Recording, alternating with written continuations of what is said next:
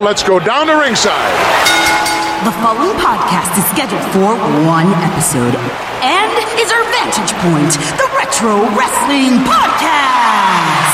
Outside, we couldn't see it from our vantage point.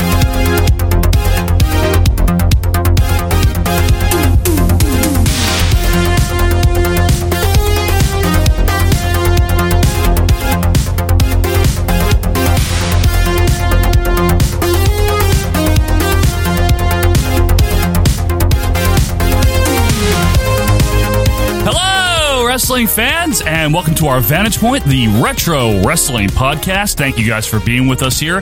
It's episode number 141. We're kicking off season 15 here on Monday, August the 12th, 2019. Glad to be back with you guys after a week break from our normal show. But we're here to romp you through the world of retro wrestling yet again. I am Joe Morata. That is Michael Quinn. How you doing, Michael? Howdy doody. Quinn, nice to see you. Nice and refreshed, ready for a new season here, right? refreshed is a word for it, I guess. I guess so.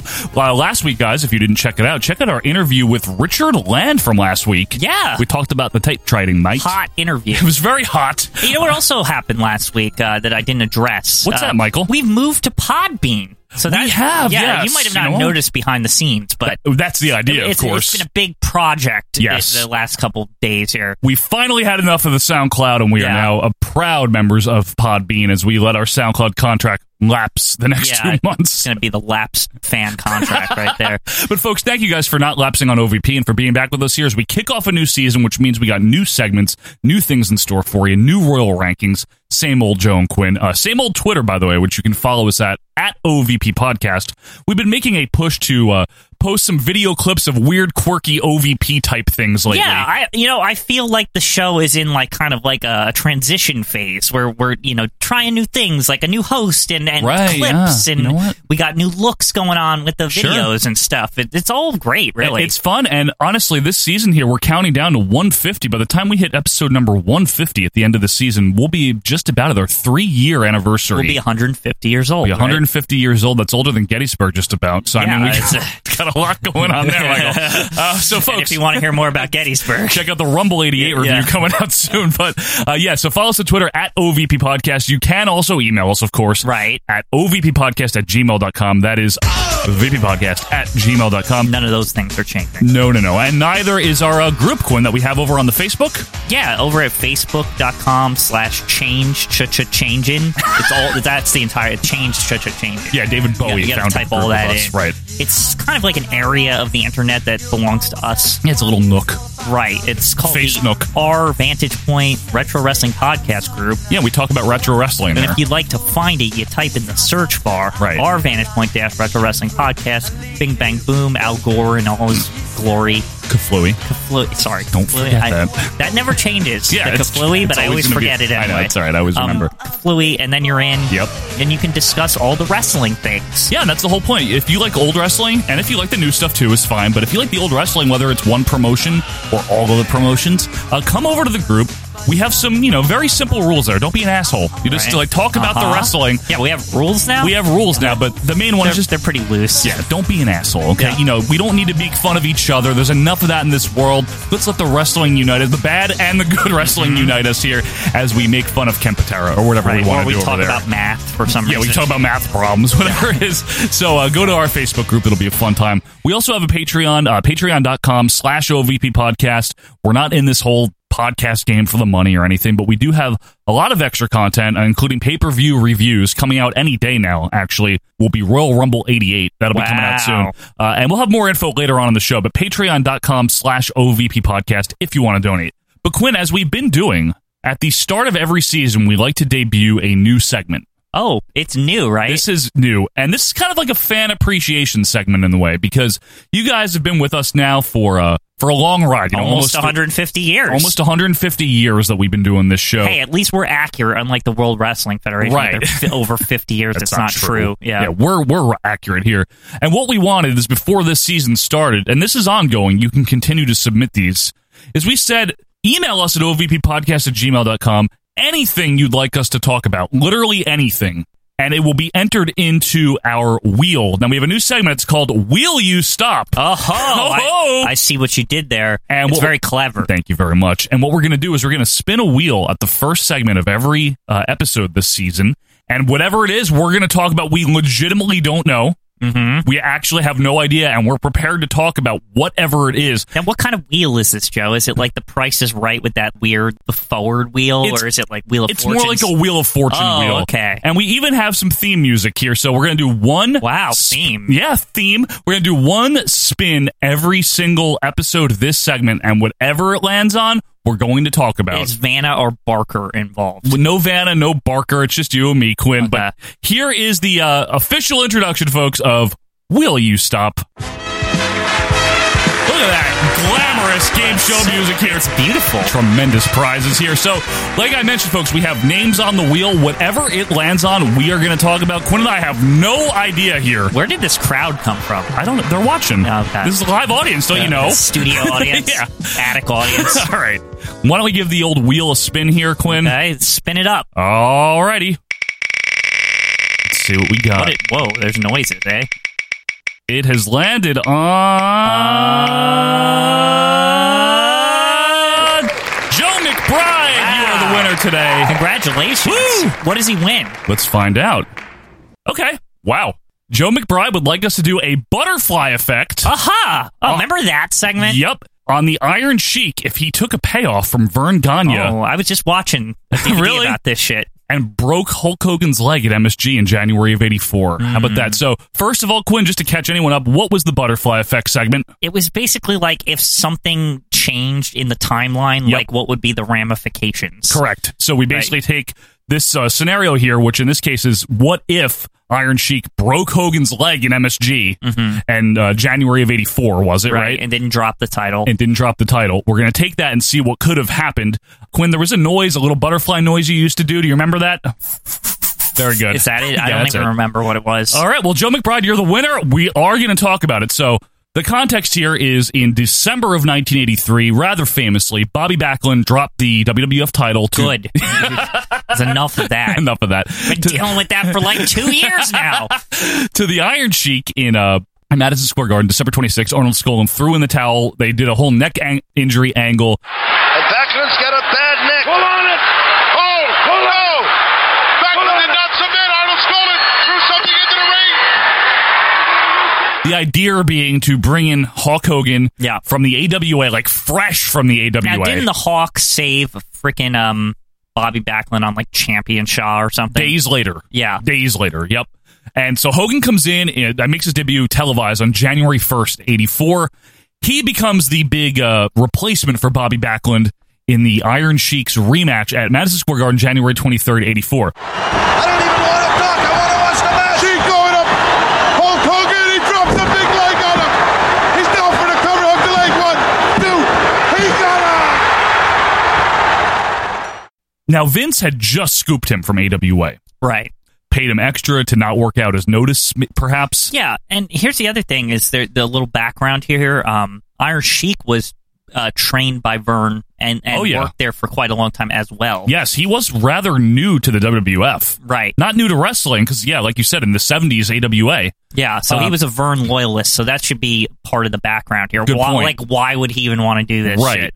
So the idea, the rumor anyway, and I guess uh, Sheik says it's true, right? Yeah. Um, he he does. that uh, you know, Gandhi offered me the money to break the leg or he whatever, doesn't- right? He never says. This who never it says is. Gandhi, right? He never says who it because he he's too loyal to say who it is. Right. But he- he was willing to possibly consider it. But he basically wound up saying that he was too loyal to Vince and he wasn't going to screw Vince over, right? Mr. McMahon, bring me to the World Yeah. Federation.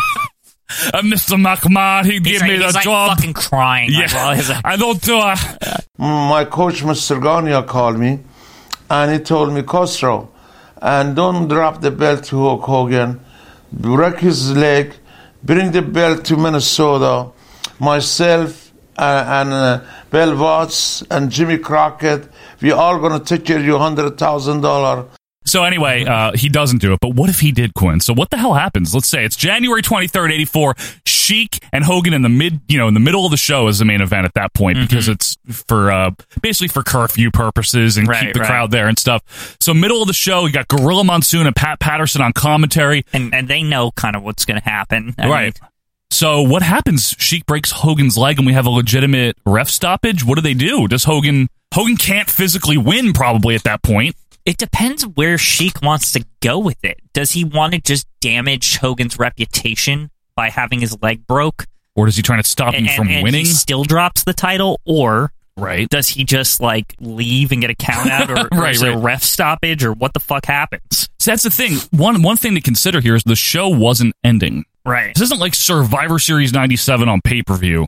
There was still like half of the show left. And what's to say they wouldn't call an audible and Yes. find whoever the fuck could legitimately beat the shit out of Iron Andre? Sheik? Yeah, like Who and didn't just like him anyway, I Take don't think. the fucking title, Right. right? And like just just to get him the fuck out of there. Have Like, Andre fucking pin him in the middle of the ring because, Yeah. like everyone's always said, if Andre wanted to beat you, he would beat you. right? you know? Was Andre Mm-hmm. present for that show? Yeah, he dumped the champagne on Hogan at the end. Oh shit! the new heavyweight champion of the world. That's nice of you. I'm really proud of you. And you are a good wrestler. I'm proud of you. Oh, Okay, see, this brings up another point here. Do you think Andre was present as backup just in case some shit went down? No, there's probably Do you think- wrestling on I'm the just show. saying, like as a, I'm just saying as a contingency, McMahon oh, no. made sure he was booked on the damn thing. Think about it. Vince wasn't stupid. Vince wasn't stupid. Vince also knew that the guy who had the title used to work for Vern. He must have heard whispers at the very least that you know, You think someone stooged off to him maybe or something like not that? even stooged off just as much as that. Well, Vince, you better just be careful because of what you're doing, and somebody might try to do something. Like maybe not even say it was the Sheik right, but and just- maybe that's why Andre was present that night. that's fair, Quinn. That could have happened. I don't know for sure. Uh, Because I can guarantee you, if Sheik did that shit, he wasn't making it out of the building without Andre s- saying, uh, "Get over here, come, come and talk to me." that's not nice of you. It's not nice of you. Now, all right. So what happens though? Let's say Hawk, whether he wins the title or not, right? Yeah. If they find a way to get it on him, let's say he can't capitalize immediately if he's got a broken leg. So Right, Does so- this really stall WWF at all, or does it just piss Vince off at It Vern more? stalls. It, stalls. Okay. I don't. I, they would have eventually given it to Hogan. But I guess the bigger question to me, I think it's actually like Andre is the logical choice to like just hold on to it or something. and the Like, fans would have been happy. Right. And also, it just from a physical perspective, like if Sheik was going to pull that shit, I- Right. he's not going to pull that shit on Andre the Giant. That's a good point. Like, it- yeah, honestly. Or unless he likes to, you know, die. Right. Like, you, you know what I mean? Like, So, what do you think Vince does in retaliation to Vern Gagne? Because that ain't that's pretty bad. Not how that- does he retaliate? Like, that's the thing. He doesn't have a stooge like Well- in AWA to do anything. I honestly don't know if it could have gotten any worse for Vern anyway, because Vince still scooped all his fucking talent throughout the rest of the '80s. If you really want to be honest, I mean, He I didn't think have the- to do much. What the retaliation would be is Vince runs more shows than he ne- even needs to in the Minnesota area until Vern just literally like he's running in the same arenas like on the same day. He's trying to like you know just would just- never just- do that. just to book him out of the place. but what what would give the fans in Vern's you know loyal area incentive to watch Vince's show instead, especially they if have Hulk Hogan's out? Hogan. Well, not if he has a broken leg. He doesn't. They don't. They have Iron Sheik. They have Andre the They Giant. don't have Sheik. Sheik's gone. Are you kidding me? well, okay. he fucking breaks True, Hogan's leg. true. Sheik ain't there. They have Andre the Giant, and Andre the Giant is number one attraction wherever the fuck he goes. Okay. Who Like does all they, An- all they have to do is lean hard on Andre. That's their fucking leverage. They have Andre. Question for you: Who does Andre feud with? Big does- first feud. I would I would assume they logically just keep going to stud, right? I mean, Oh, yeah, but He's but, round. But how does that set the world on fire? I mean, Hulk it doesn't. It's a placeholder until Hulk gets back. But does it? Does time run out, Quinn, for Vince to be able to capitalize on this? Depends how long, long his leg is broke. It How long depends does on a how leg long take to fuzzy heal? hair doctor can you know get that shit under control.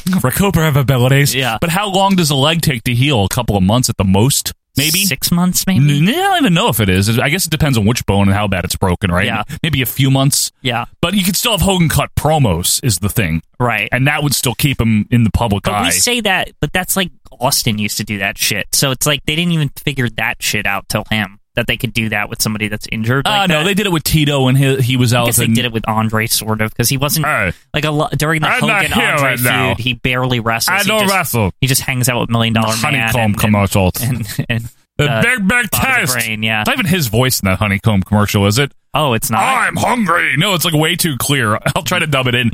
Hungry for a big honey taste. But anyway, no, they did it with Tito Quinn in 84, 85 when he had the knee injury. They had Mm-hmm. promos with him the whole time to keep the feud with Valentine hot. When does the Macho Man come in? Because June of 85? I, I Well, but was just- Piper was there. Piper would be a good. Oh, Roddy Piper. Yeah, that makes sense. but then you lose the future Hogan. No, you don't lose Hogan You don't. Piper down the road. you don't. You just resume it. But how does Hogan get the belt then, Quinn? Have Piper cost Andre the belt, and then it whom? naturally transitions. Wait, Piper wins it?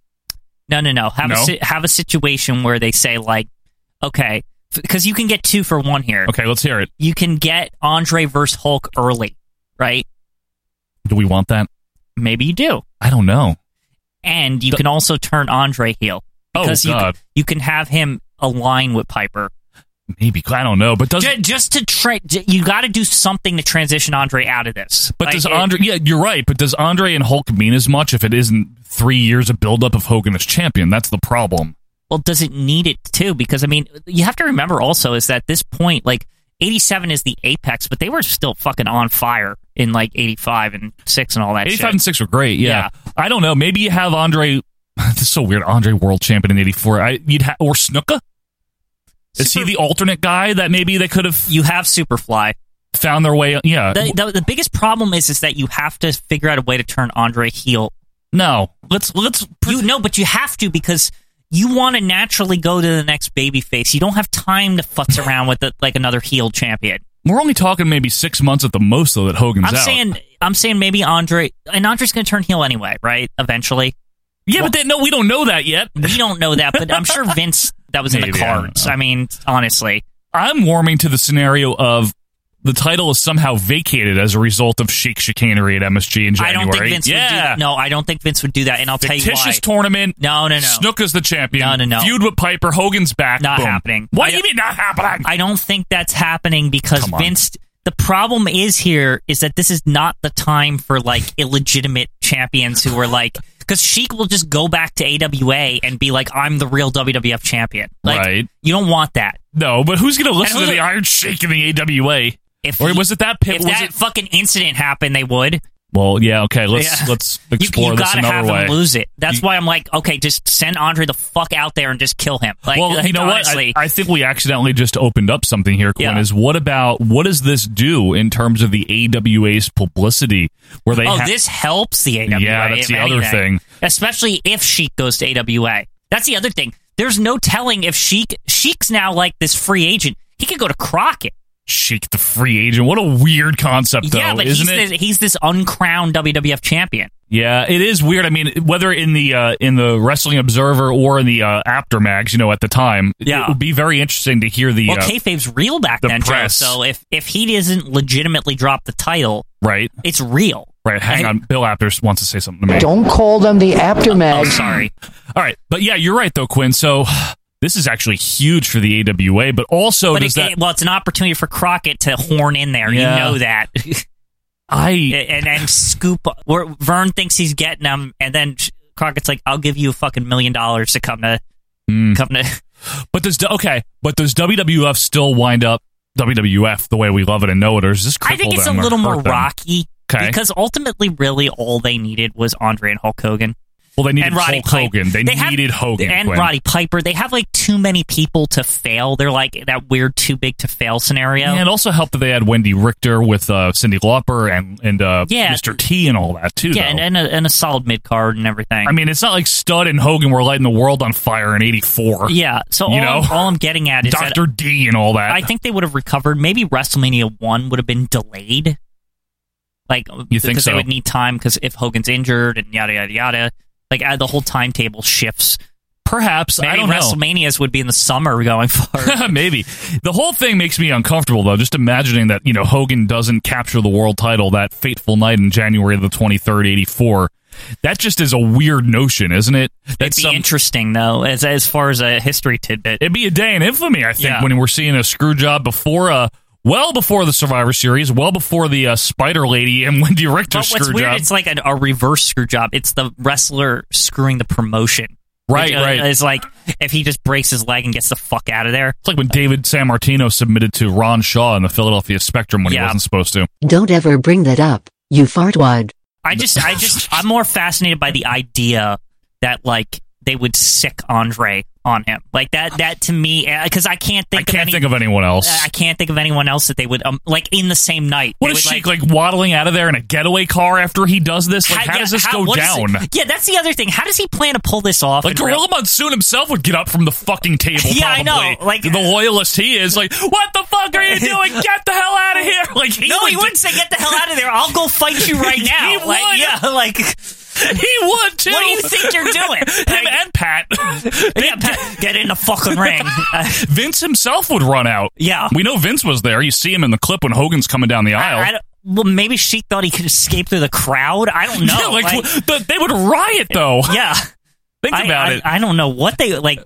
Seriously, like there's a lot of like implications. yeah, like I don't think she gets out of there in in, In one piece or with the possibly, belt. or definitely not with the belt. No, Yeah. someone's stopping him before he gets out of MSG. fuck, Bob Backlund would come out and like If he was there, yeah, I don't know because if he's he a was. shooter. He's not like He was. he's not like he can't handle himself. I mean, the like, gaggle of people they had back there. Doctor D's Doctor D He would has be no problem slapping people around. And here's the thing with Doctor D during that time, which is very interesting. And I think they had him by then. Yeah, too. they did because Right. Hulk he Hulk brought him in. Right, He was Hulk's right outta friend in AWA, AWA, right? and Hulk was commenting actually recently on that podcast he was on. Yeah, um, where he about just how lied he, the whole time. He was like, "This dude was fucking crazy," and Yes. I li- but I liked his energy, and we were big friends in AWA. And he and like literally, he was just talking about how D wouldn't just he He's insane, right? He's ins- yeah, he- like he he would be one of the people to run out there Yeah. and try to kill Iron. Sheik. He'd come out with like a fucking knife. yeah, like, he probably. Doesn't care. Plus, Like, you got gu- guys like Mr. Fuji who would probably just like untie Sheik's boots and he'd trip. Aha, I do the rib.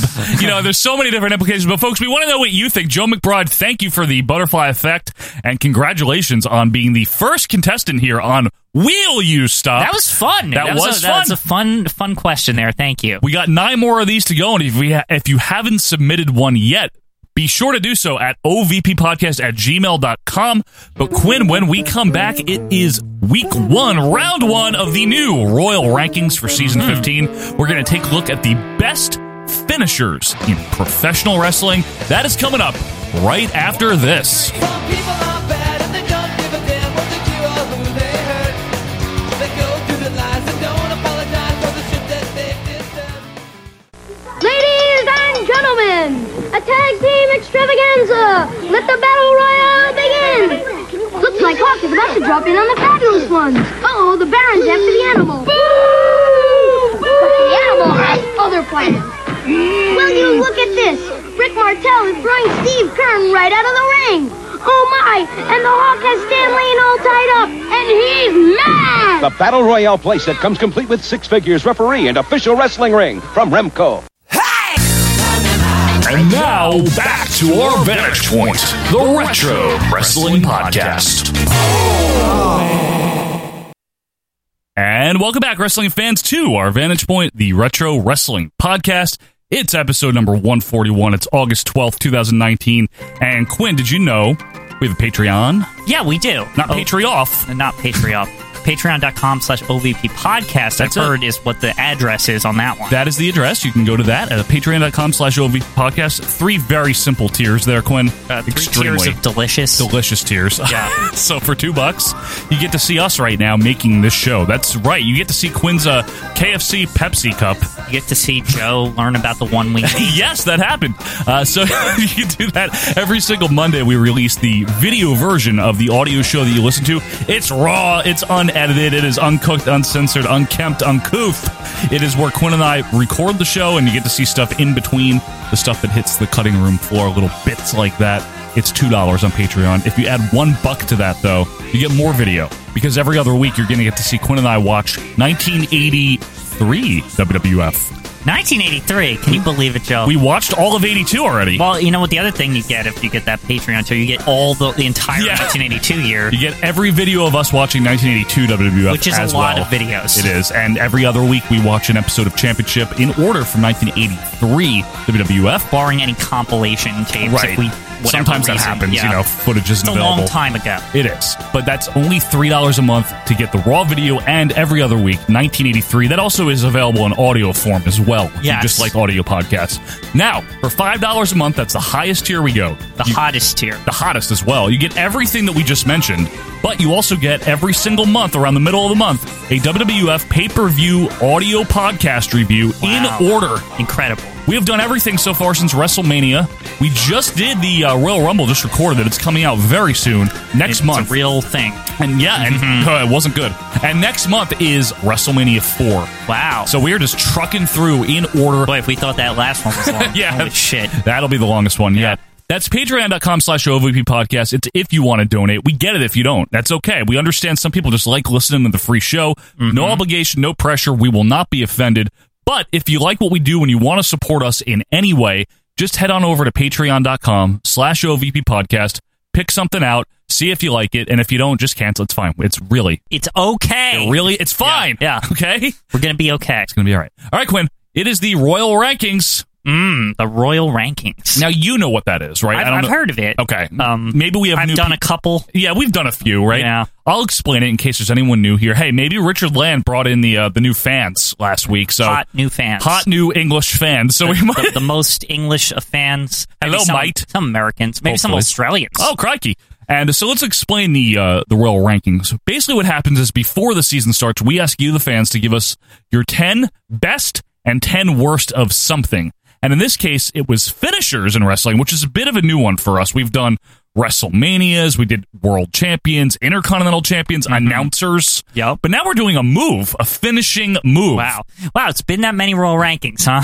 Yeah, I know. I, I, that's crazy. Since I, this episode segment 101. s- feels new to me still. It still does feel new. But basically, what happens is we take your top 10 and your bottom 10 of your moves here, right? We tally them all up, and then the top 10 of each with the most votes make the final ranking pool or pule, right? Pule. That is- Pule. it's officially a Or pule. Mm-hmm. It's a pule and high school, JR would say, Big Daddy Cule. Big Daddy Q. And then every single week, we draw out two names from that pool randomly, and you can see that on the Raw video, and we rank them until by the end of the season, we have the definitive, scientifically ranked, proven, time tested, time honored OVP certified GMO rankings. No GMOs. I No thought. G- non GMO. We don't. Oh, yeah, we, don't, fucking GMO. Don't get it wrong with the GMOs. yeah, They're there's very- zero GMOs. all the science that's involved in this, we don't want anything artificial.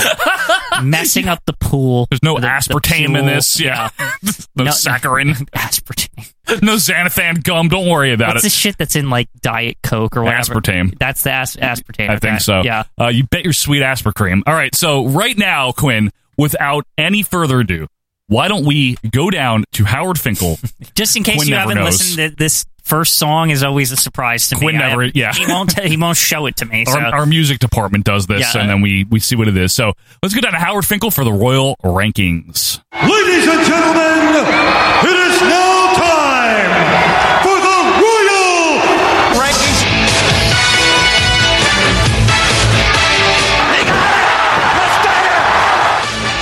Tombstone City. He's got the sharpshooter! He's put everybody down with sweet chin music. A flying elbow, hooks the leg, it's over. At the razor's edge, Bonsai drop. Superfly perch, 15 feet high.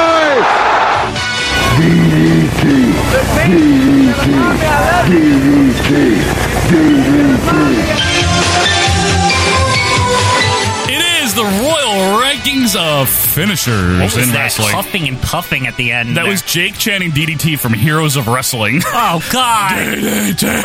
Oh my good! You had to pull that I out. had to pull that out. But folks, we are going to pull out two names now as we rank the finishers.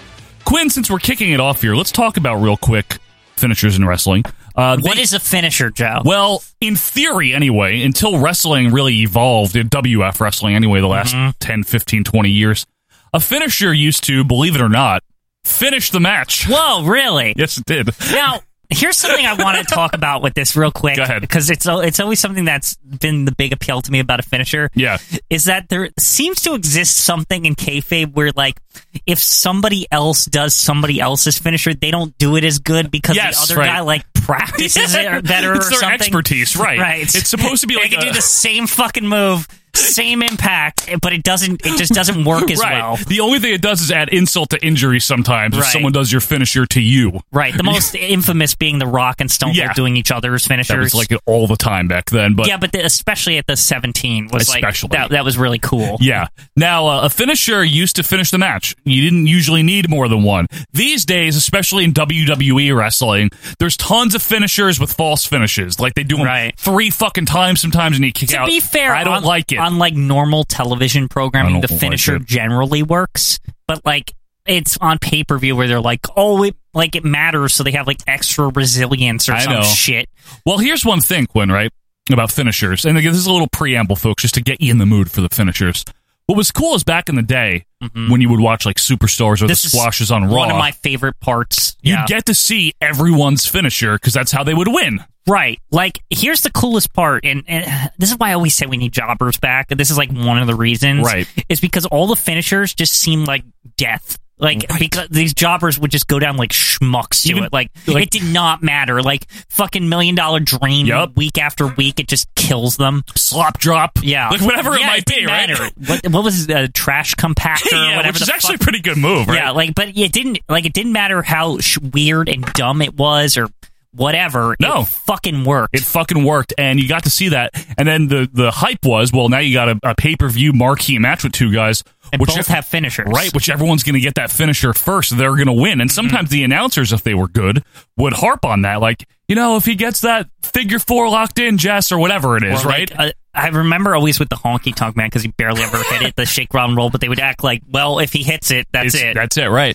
So finishers were a big deal. They still are to me. I mean, when you played the old wrestling video games, you wanted to know how to do the finisher, right? right. And- and to this day, when I Yeah. play a wrestling video game, Right. I don't play them as much, but if I do, I always am like, okay, how do I do the finish? That's like one of the first questions Right. I ask. And a lot of times, especially again in WWF, the finishers would be cleverly named to go along with the wrestler's gimmick or character. Which makes sense even at a kayfabe level because if you, it's your finisher, you're going to name it something. Yeah, right? and it's great marketing too, if you really think Right, about it. It's yeah. Just it's it's just good branding. So we're gonna finally draw it to the time for talking is done. Is Turkey done also, or is There- it time? there- or- I don't think there's turkey don't have involved any in turkey. this. No- There's no Survivor Series or Okay. anything like that. No turkey. But let's all find out now what drew number one.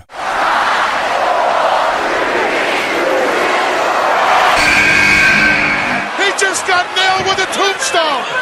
What is it? I think it's a tombstone and it's over. Tombstone City. It's Wow. the uh, pile driver or the tombstone. They are combined into one. Classified as one. 'cause Huh? They're, they're both a pile driver. Well, the pile driver is like that's some old school shit. Like the pile driver. Yeah, man. Carl Gotch, I think, invented that, didn't he? So- or yeah. Luthez, I can't remember. Here's what I find so fascinating about the pile driver in general. Great freaking move. It's a great move. Really? It- it- it's one of those moves that can legit hurt you. uh, yeah. Um, but the other thing Yes. about it that it has this weird history over the years where it's been banned and then not banned. Like, sure. I, it was treated like a absolutely lethal weapon for many years. right, and to the point where it didn't even like certain state athletic commissions truly ban it, so like it actually couldn't be done. You mean in the in the total kayfabe days, right? Where they, Yeah. where the athletic commissions did govern in wrestling? Yeah, I Yeah. believe so. the pile driver in uh, the Tennessee territories over the past 50 years has pretty much always been an automatic disqualification. And that's how heels were able to do it behind the referee's back and injure a baby face and get heat. Obviously, the pile driver, folks, if you're not familiar with it, whether it's a reverse, which is a tombstone, or whether it's a real one, you're basically getting dumped on your head. Right, but with force, With not force. with just drop. You're being spiked into the ground, basically. Yeah. And a lot of different guys have used it. The reason I think it's a great finisher is because, like you said, this would really hurt in real life. Yeah, But but no, you can- no doubt about it. But I mean, you can mask can it, do it obviously. safely. So some guys that have used it notably as finishers, obviously Jerry Lawler would be one. Yeah. Who his whole career You the crown pile- him. Yeah, you That's crown him. right. It, it make, that's why I always thought the pile driver made sense for him, actually, because it's like literally you can say he crowned him because he's Right. laying on his head.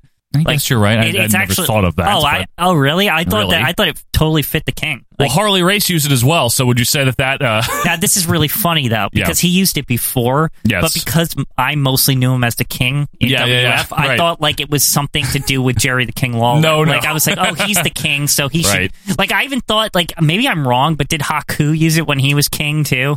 I don't know. I think his finisher was always the thrust kick, wasn't it? Oh, okay. Haku. Yeah, I just maybe I just that was all head canon. I like think I so, just I Quinn. just I, I thought that when he became the king, and whenever anybody won the king of the ring, they should use the pile driver, Right. obviously. Now, obviously, there's a lot of variants of the pile driver, but you know, in terms of the straight up mechanics of the move, you pick them up like in a power bomb position by the waist, and you drop down, and uh, they land on their head. In theory, Paul Paul Orndorff had a really good jumping Yeah, pile driver in he- the 80s. Jumping pile driver, yeah. really cool. Now, there's also some dumpy ones that Sure. are like to me like they look fake. Like, Like- like Donald what? Oh. P. Donald P. Morocco. Yeah, he is like that is the laziest fucking pile driver I've ever seen. It's like he just falls on his knees. Like, and it's, like and so a lot of times they don't even like come close to hitting them. Like it's not Yeah. even like he like puts them in the right position on his legs so that it's as, as close as possibly can be. I know. It's like he just sometimes he just like holds them and lands on his knee. He and he did like a very crappy. Re- it was a reverse pile driver, also, It's right? so it was just like- dumpy. it was crappy. But to be honest, it also fits his character of just being lazy.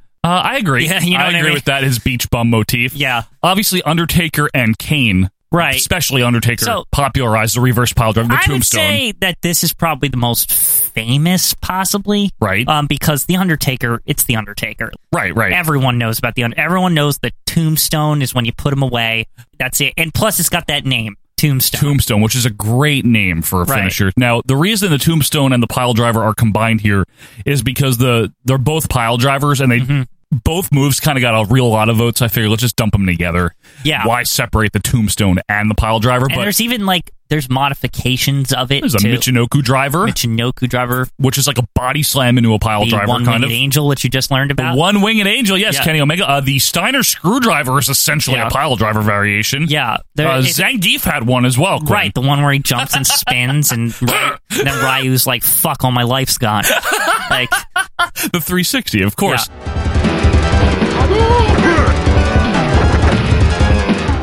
I think the Tombstone though might be among the all-time best finishers because the when- thing about the tombstone though is that like, Go ahead. I, I'm so torn about the tombstone Okay, let's because the hear it. tombstone is in the classification of the ones that look somewhat fake, now it's because he lands on his knees. right? Like Donald P does. Now you like a seated pile driver is what you're saying. yeah, like what King does. Yeah, that or shit. Paul Like, Orndorff. yeah, like that crap looks real. Bret Hart used the uh, pile driver as a finisher in like '88 for a little bit when Mm-hmm. he was a single. One thing about Bret Hart, he'll beat you so many different ways, and he just beat Lombardi. Classic, classic pile driver. Here is the winner. The seated pile driver, but again, you can really hurt someone that way. That's actually Right. a higher risk move. The tombstone is almost zero risk. Yeah, and, and when it's done poorly, you can really see. Yeah. Like I remember Undertaker doing it to Jake at WrestleMania eight on the outside, And but he's like really protecting him. Jake's head's like a foot from the mat. Yeah, Well, he's got to. Of course, of course. I'm not taking any chances out here. but in kayfabe though, Quinn, what do you think of the tombstone? and we're talking a a big guy built at six foot ten inches. Well, I think in theory you should never get the fuck up from it ever. because you're being drilled on your head. Unle- okay, the one un- unless the one excuse is supernatural characters like Kane or whatever. Like They- to be fair, they can get up from it. Kane has already been burned in an inferno or whatever, so it's Well, like that's it, true, it doesn't. yeah. It like this is the least of his problems, just being tombstoned. like I'm just saying, Well, the other thing is those guys also know the counter really well. Like you don't, Right. you shouldn't try to tombstone them because they flip right well, out of you it. remember Paul Bear said Kane, uh, you know, he'd watch videos of his brother wrestling when he was growing up with his burned face, like in the living room, and Paul Bear would like give him a sandwich or whatever while I was like watching. what do you think Paul Bear made as a sandwich? I'm thinking bologna. I Well, don't so think he was I'm much of a thinking cook. It's, it's child Kane, right? So he's probably Yeah, wants child the, Kane. the crusts cut off. But is it bologna though with like mustard? Yeah, I mean Paul Bear, you know, he's living this double life. He's got not a culinary He's gotta expert, manage though. the Undertaker and not let him know that he's hiding Kane at his house. And he's also got to direct his funeral home right. and He's whatever got he does. he's got multiple things he needs to do. So Paul, I don't think he's really like time for this. Other than cutting off the crust, that's his way of saying I love you, Kane. right, but of course. Like, I love you, son. but the quality of the sandwich is not very good Oh, because yes. Paul can't. He doesn't Oscar have much time. Mayer, Yeah, yeah. bologna with mustard. Yeah. But the thing is, is that they live in the funeral home. Maybe in like the back, Yeah, well, you live in it, right? If you are Like, a it's a mortician, home.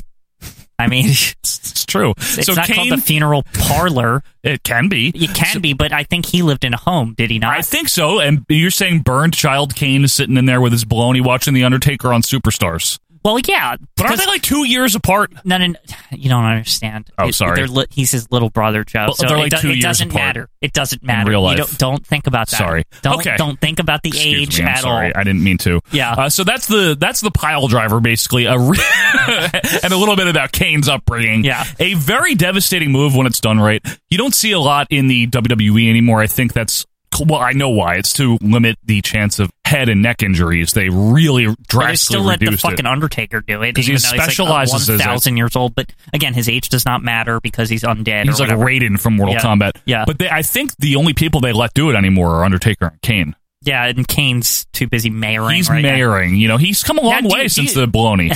Uh, just on, a, on an aside here, Yeah, since we're sure. a little early. Yeah. Do you think when his like term is up that he'll probably just come back to WWF somehow? I hope not. It's like 52 already. Yeah, but he's a supernatural I don't character. care. He's Like so I'm just old. saying, supernatural people age doesn't matter. They're so old. it doesn't matter, Joe.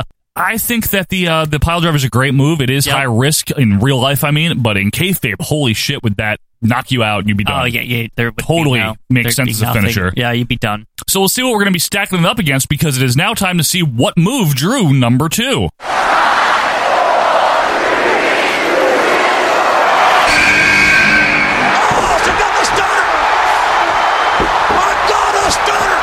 Bringing out the big guns, Quinn. It's the Wow. Stone Cold Stunner. Uh, Stone Cold Stunner. Now we were talking earlier. Th- this does not have some alternate name of any kind, does it?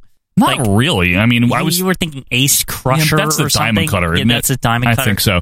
Well, the stunner is Well, basically how is the stunner different then? okay. Yeah. So the the ace crusher or the RKO or the diamond cutter, you're basically grabbing them by the face, you know, from behind the shoulder, and you're slamming them into the mat. Is the idea? Right. You're taking all your momentum with you and you're pulling them down.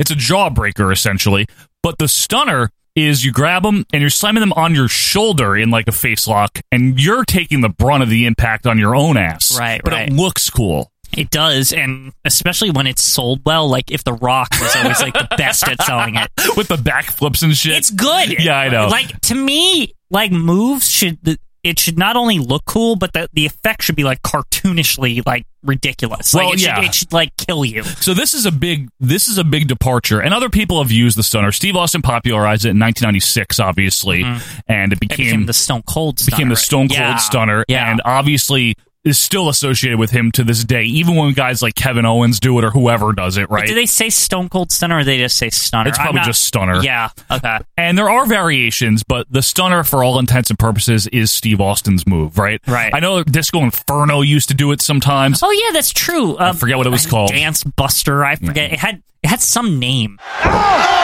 The Judge Buster from the one, two, and he beat one. I don't believe it. The Disciple did it. It was called the Apocalypse because WCW is so clever. Mm-hmm. Get it? Disciple, Yeah. Apocalypse, Yeah, DOA. yeah, ha, ha, ha. yeah. yeah, they're not in business anymore. so uh, when Austin did it, though, it was great because here's what's great about the stunner it's quick impact and it can come out of nowhere. Right. It's like boot, done. Now That's what I like about it. It's I like was a just- second it about takes. this boot business. Yeah, boot. I think that makes it look really sloppy. Okay, Every- tell every- me why. I'm, I- Quinn is always here to break the myths. I just- Quinn is here to bring reality and bring things down to the level. Damn it! to me that when he started doing more of the boot, like uh, before he would like kind of set up for it in a weird like diamond cutter way. Do you remember like he like The out of earlier days, like yeah. out of the corner and Uh-huh. then like land on his butt, like like yes. but like when he started doing the kick to me that's we have to make it look good for mr mcmahon when he gets it done like to me that was always like the chain once he started doing it to like authority figures he added the boot part well, it's to double them over, so it's easier to stun them. Obviously, in right i theory. just i there's something that makes just, sense. there's something about that that just looks lazier and i i can't put my finger on it i i, I can't like quantify why it's like shittier or Well, something. sometimes the boot, if if he doesn't connect with it, it looks really sloppy. Yeah, I agree like- with you there. It's like a light little tap. right But the stunner is a great move in terms of a finisher because the way it's sold, like you said, can really sell it as death or very comedically, like The Rock or yeah, but even Scott the Hall. comedic one makes it seem like death because again, if the Rock's like literally they're selling that the imp- the impact from Dude, him like it's so falling stupid. is so Come on. like fucking ridiculous that it like d- doubles him over Yeah, and he basically. gets a 6.4 on the s- score in gymnastics Yeah. in the Olympics from doing that. The one with Scott Hall is funny too. You ever see that one from 18 where he like jumps Mm-hmm. Well, ridiculously Scott high? Hall, he's pretty good at stuff. even, when- even when he's not at his best, he, Yeah. he still like knows the business. Yeah, Like, he knew that would look good, and he did Yeah. it. You know, uh, some people have sold it poorly, like Donald Trump. That one time, he Mm-hmm. like fell forward. even Vince's first one was a little like he Vince, Fugazi, yeah. The thing is, once Vince knew, like, okay, I'm going to be doing this a lot, Right. Like, he he was really good at it, but I think the stunner's a great move because it can be done to anybody. Right. The tombstone cannot be done, or the pile driver Uh, the other cannot be thing done to anybody. is to me, it worked perfectly when Austin was actually injured because it's so It's easy so to execute. easy. Now, yeah, it, it- really, I mean, all you're literally doing is just sitting down. Right. Like, So it was actually- essentially. and actually, I always associate the not even the, the running from the corner one, that kicking one. Kick wham def- stunner, definitely as they came- called it. That the kick wham stunner version that came like after he was hurt from Owen Hart more so. He was like Yeah. a lo- doing it a lot more. You're- let's put it that way. You're right. And that's really, if I'm not mistaken, that's really when the stunner began to heat up in popularity, was when Right. he was injured and doing it to like Slaughter and But JR this is the, the and all kick them. wham stunner era. Yeah, kick wham stunner. Right. Right. Not, not to be confused with regular stunner. Right. Like corner stunner, Right, whatever it right. was. 96 stunner is like junkier looking, though. It's like slow. I'm always thinking of holding Savio Vega's neck in the corner Yes. and then like running in but Yeah. landing on the butt rather than like on the back like the diamond cutter. Right. That's exactly what it is. But I think it's great. I think to this day, when anyone does it, including Austin himself, it gets a great pop because people just have such fond memories of this as a move. Yeah, and the one thing I will say the boot does add to it, um, as far as the Austin stuff. Yeah. It looks defiant of authority. It's like I'm gonna Right. kick you almost in the penis and then I'm gonna like crack your neck. Yeah, and in theory, the, what it's doing, yeah, it's cracking your neck on the person's But shoulder. it's also like it's almost like essentially a sucker punch, but it's a kick. Sucker It's a- kick. A sucker kick. And Yeah. I kinda like that that is the one part. It fits Austin's character. It just looks Perfectly. weirder when other people do it. Yeah, I don't. It Yeah. looks very unnatural when anyone else does the stunner. Right? Right. Didn't like Tammy Sitch do it in WCW? when the stunner was like Stone Cold's finisher when like Stone Cold was Stone Cold. Yeah, ninety seven Like, to two thousand one or so. People were like it became like a trope. It became like the leg drop. Like it was Yeah. like it was just one of those things that Everyone was doing it it, was all the it was time. associated with professional wrestling. yeah, you're right, but uh, it's only Which at is- its best when Austin does it. To be fair, that's saying something about Austin in general that his special maneuver became associated with just like generic wrestling. How True. Hulk Hogan's leg drop became just generic Just wrestling. a wrestling move. right. Yeah, that's true. And you know what? Another thing about the stunner is a lot of kids would do it to each other. I've never been pile driven. We can change that, you baloney eating stone cold shit dick. Have I you have. ever been? I've never been pile driven. Yeah. thankfully, It's because ha- it happened. that's not smart though. Like now, I say that when as we a were dad when we and were all that, kids, but it's like we didn't Shit, think about man. it. We were just like, well, they Yeah, I do it know. on wrestling, and it's fake. Ugh, I Like, can't it- fathom it now though because I don't know, I'm a that's father that is- and yeah, ugh. but that's the problem with a lot of some of these moves is that kids are told nowadays like, yeah, wrestling's fake, just so you know. Yeah. So like they assume like, oh, those moves don't hurt, so we can do them to each other. Yeah, Like, I that's know. what we thought. We were just like, what the fuck? Like, who cares? Like, Yeah. it's you know. We're getting serious here. Next week, our guest will be Pat Buchanan. Yeah. No, no Well, but you're the one that brought in the I'm seriousness. sorry, but the stunner. If you do that to your friend, like no one, it, it doesn't hurt anybody. Plus, like No. when you do it, you never fall on your own just like ass the anyway. leg drop doesn't hurt. Yeah, if you do it right. Yeah. Uh, but anyway, that's the stunner. Great finisher. I mean, it won Austin his uh, titles in the WWF. Obviously, he beat Shawn Michaels with it. Undertaker did this the tombstone to Hulk Hogan in Yeah. uh, '91 on These- the chair. These moves won belts. That's yeah, that's the thing, and they were associated with the character so strongly. I believe it is ranking time, Quinn. Let's find Okay. out what the hell, what's the deal here? Because we've got two moves that we have to talk about, folks, and then over the course of the season, eight more are going to be introduced. They're going to be pulled from the pool, and we have to see what's the best and why. So, Tombstone Well, versus okay. or a pile driver Right. versus the Stunner. I want to I want to say something first here. Say it, Quinn. is I think with these th- finishers, the two biggest factors are probably going to be this: the entertainment value out of the finisher, Correct. Yeah, I agree. and does it like look real? You Yeah. know, d- so That's the thing. and that's it's perfect for these two finishers. Honestly, that that comparison because I want to say definitively, I think the stunner is more entertaining Yeah, but the but the tombstone slash pile driver is like just is More legit- devastating more looking, right? devastating and legitimate. and has more of a like a, a higher impact. Well, they both have impact, but there's just something very um final about a tombstone. Here's what's interesting about these moves when you compare them. The tombstone, the proper reaction of the recipient is to be like just passed out, whereas just the dead. stunner, the reaction is to be like animated, animated, and then die. and then die because you're supposed to be stunned. Like Yeah, it's- right, it's like, right. "Ugh," and then it, like there's a reaction, and then you pass out. the problem there though is that you can take that in one direction or another. You could do the Vince initial cell where he like shakes like an idiot. Right. You could do the Rock backflip. You could do the Scott Hall like Well, launch into the air. What's interesting though is that is that make it better because it gives creativity to the recipient. They can they guess, can yeah. they, they can p- have fun with it. Basically, they could m- make variations on the True. reaction. I liked Michael's straight up Sullivan at WrestleMania 14. Well, he just went straight out. I if love it. He remember just that. flips, boom, right onto his back, and it was Right. nice to see him get pinned and lose a title in the ring for once. But no, for real, that's a cool sell.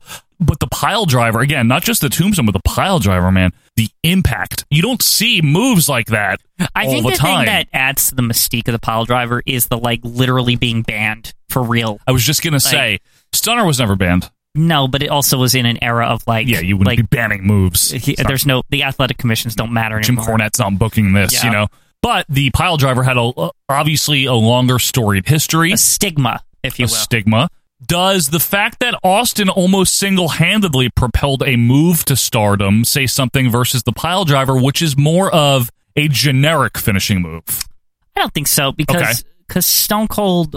It just I think it, it was his position in the co- like company over time. Like, Right. he was doing the stunner when he wasn't really anybody. In Like, '96, like, yeah. yeah. So it didn't like True. You're I don't right. think he propelled it as much as his his own popularity. You know, if you're the most popular character, whatever your finisher is, that you're going to be, it's going to be attributed to like professional wrestling as the whole. True. I mean, look at Hogan. He dropped a fucking leg, right? And he was associated with it, even though that's nothing. It's not like anything that move. What's funny is that that move wasn't even his original finisher because the axe bomber. much better move, Yeah. in my opinion. But I mean, Looks cooler. I forget what the story is behind why he changed the I leg don't drop, know. but it's it's something. Yeah, I wish he wouldn't have, but But actually, he he he himself, which is interesting about this, and this is interesting to finishers in general. yeah, He said that the leg drop is actually what caused him the most injury. in yeah, his because career. he's sitting on his own spine every single night right, yeah. for years. So the move that looks the least devastating hurts the person doing it the most. Yeah. Isn't that kind of crazy? Right. Whereas the uh, tombstone, I think, in the stunner, no real risk to the person doing it, essentially. But Maybe but- Austin, uh, like, because if he's landing on his ass, Same way it's, a it's leg the drop. same thing as a leg drop. Good point. The tombstone carry or a pile driver carries a much higher risk. It's Well, risk to the recipient. yeah, Um, it does carry a little bit of risk to the person doing it, Joe, because you could fuck your knees up. Like you keep landing on your knees. if you're doing a tombstone, yeah. Yeah. Or if you're sitting on your ass, you're compressing your spine again Yeah. the same way the leg drop or the stunner. Right. So we're about equal there. The visual imp- the visual impact of either they're both really good. Like you see that stunner, you know it's a finishing move, right? I think what we didn't talk about with the tombstone, which with the visual part, Yeah. is that the coolest part about the way the Undertaker does it is he lands it and then he does that like you're dead pin where he puts their arm like Yeah, yeah, but they're yeah, in I the know. per- but they're in the per- the other thing that's awesome about it is the way they land. Yeah. They land like he's an Undertaker burying them, like he's in front of them from the head You're position, right. And then he like flips the hair up and looks at the camera. it's perfect. That Like, is to me from a visual Hmm. perspective, there's not there's not quite a, many moves that are like made for the camera like that. But what about Austin with after doing the stunner, the big middle finger barrage and getting down in their face But sometimes all of and that talking was like shit? added later. It's not like the it's not in the context of it's- finishing the match, right? yeah. Like the Undertaker's was just like it's all built into one motion. Like it, you know what I mean? Yeah, this is a this is actually tougher than I Yeah. Mm-hmm. thought it would be to start ranking finishers here. I mean, in in kayfabe, they both win matches, right? Oh yeah, Pile drivers. They're they're they're no doubt about it. Finishers, They're like no- there- yeah. there's not you there's no don't- stretching the truth there. They they're fucking I mean, finishers. there there's been occasions with the Undertaker when he got older that Right. people would kick out of it because again the whole kayfabe stupid shit where like if you're older you Yeah. you like lose your effectiveness or something Yeah, but like that also- shit happened to Cena and all that you know what I'm talking yeah, about but that's also just the way they started booking wrestling, where finishers were not finishers anymore. It was a sequence of them and reversals and Yeah. false finishes. That's not just the Undertaker, but and the pile driver as the years went on. You know, as you go from '60s to '70s to '80s, and then into the 90s, the regular pile driver became not a finisher anymore. Well, you know what I think added to that. Um, you know who? Because this this is something that nobody ever talks about. But there was a lot of moves that were finishers that a lot of cruiserweights adopted as like just moves. Transition moves. Right, and the pile driver was one of Power bomb was another right. things like and that. so, like to me, that's when the effectiveness of some moves like that went down. Yeah, and I think also in the WWF anyway, when they started switching to these more unique, a little bit more marketable moves, as, as opposed to something generic like ah pile driver. Mhm. You know what I'm saying? Where like Brett had the sharpshooter, you know, and these these very marketable little bite sized things. Yeah, yeah. The rock bottom, which is a piece of shit, you know, but Yeah. it looks cool. Uh, but Now, you anyway, don't like the rock bottom. Eh, it's a slam. I mean, it's just it's okay. It, I loo- just it I- looks cool. looks cool. Like I don't know. I've always liked it. I, like thought the- I thought it looked effective. I like the boss man slam a little more. Similar, I mean, it's but just like you pick 'em better. pick them up and put them into the boss man slam position. You don't throw. I know, 'em but into the, ropes. Bossman Slam, they're coming off the ropes and the momentum. It's like Well, he yeah. stops your momentum and flattens But you. that move only works for fat guys. If I you're know. the Rock, like you- Yeah, I you have to know. do it that way. Big fat guys. All right, uh, what are we? What are you thinking as number one? Because I'm having a tough time trying to figure it out. But I think the Stunner might be number one. I don't know though. The Tombstone. I, I'm actually like a little going towards the Tombstone now because which would include pile driver under it, though. You got to yeah, remember. just because. 'Cause you're getting dumped on your head. Yeah, especially watching the earlier stuff, like how we're doing in '82. Like, I feel like that is like built in my head more that the tombstone is just absolute death. Like, maybe it's the, the years and years and years of buildup that maybe assist the tombstone slash pile driver here because, like, I don't know of anything that can really. Le- it's rare that there's stuff that can legitimately almost kill you. in Right, whereas wrestling. the stunner, the, imp- the most of the impact of the stunner, we're going kayfabe now, Mm-hmm. is on the person sitting down on the mat. It's like literally you're just putting your someone's head on your shoulder, but you're dropping to the mat. Think about this ironic thing right here that I just stumbled on. Go ahead. What is the move that almost finished off Stone Cold Steve Austin from Yeah. doing any more stunners? The uh, reverse pile driver seated, yeah, Owen Yeah. Uh, Hart, which sadly, but yeah, yeah. Um, Stunner wasn't able to help him there. Let's put it that way. You're, you're so far past the line that you can't even see the line. Uh, The line is a dot to you. Let's go pile driver. I'm going pile driver. I'm I okay ha- with it. It's just the fact that it's like it- you rare, rarely find something like some of these moves hurt. but, Yeah. like you rarely find something that's like legitimately dangerous. You're It is right. so rare. And that's not the only criterion, obviously, is legit danger here, but it, it has all the it hits all the, the all the check boxes that the stunner does. Yeah. It looks really good in kayfabe. It makes sense in real life. It carries danger. Like Mhm. it, it hits everything. It's Yeah. won titles. It's won matches. It was banned. Yeah, and it's just it's, anything that becomes a pile driver becomes dangerous. Yeah, I think Like- there's inherent danger in a pile driver. Right. I think it could still be a finisher today in WWE if they had people do it. You know, and you all know, you got to do is just train. Like honestly, I you, know. you send someone to the PC and they say all you're going to do is do pile drivers to a dummy until you can make sure that that head never touches the Yeah. fucking mat. exactly. Like, and they, they have the tools. I've seen it. and they Like, have a bunch of dummies at the Yeah. performance center. You know what I'm saying? Yeah. But yeah, I mean, and then you just recondition the audience that this standard pile driver is a finishing move. It's still credible to this day. right. Stunner, a great one too. I don't know that the stunner is as much of a finisher as it was a phenomenon. Yes, You know what that's I'm saying? true. If somebody else did that and they weren't at the level of Right. Austin, we probably would have never piled up with the whatever Teal Hopper did. Or Right, whatever. Like, you know. right, Ex- exactly. So I think that'll do it, Quinn. I think we will uh, run down now our official rankings here for Week One of the Royal Rankings of Finishing Moves. Of course, we're going to be adding two at a time each week here as we finish off the list. But for Week Number One, why don't we uh, check out the list of finishers? At number one, it is the pile driver, including the tombstone. And at number two, the stone cold or just the stunner. That is the Royal Rankings of Finishers Week One. Quinn, when we come back, one last go round in the zone. the end of the zone. The end of the Hopefully. zone. That'll be coming up right after this.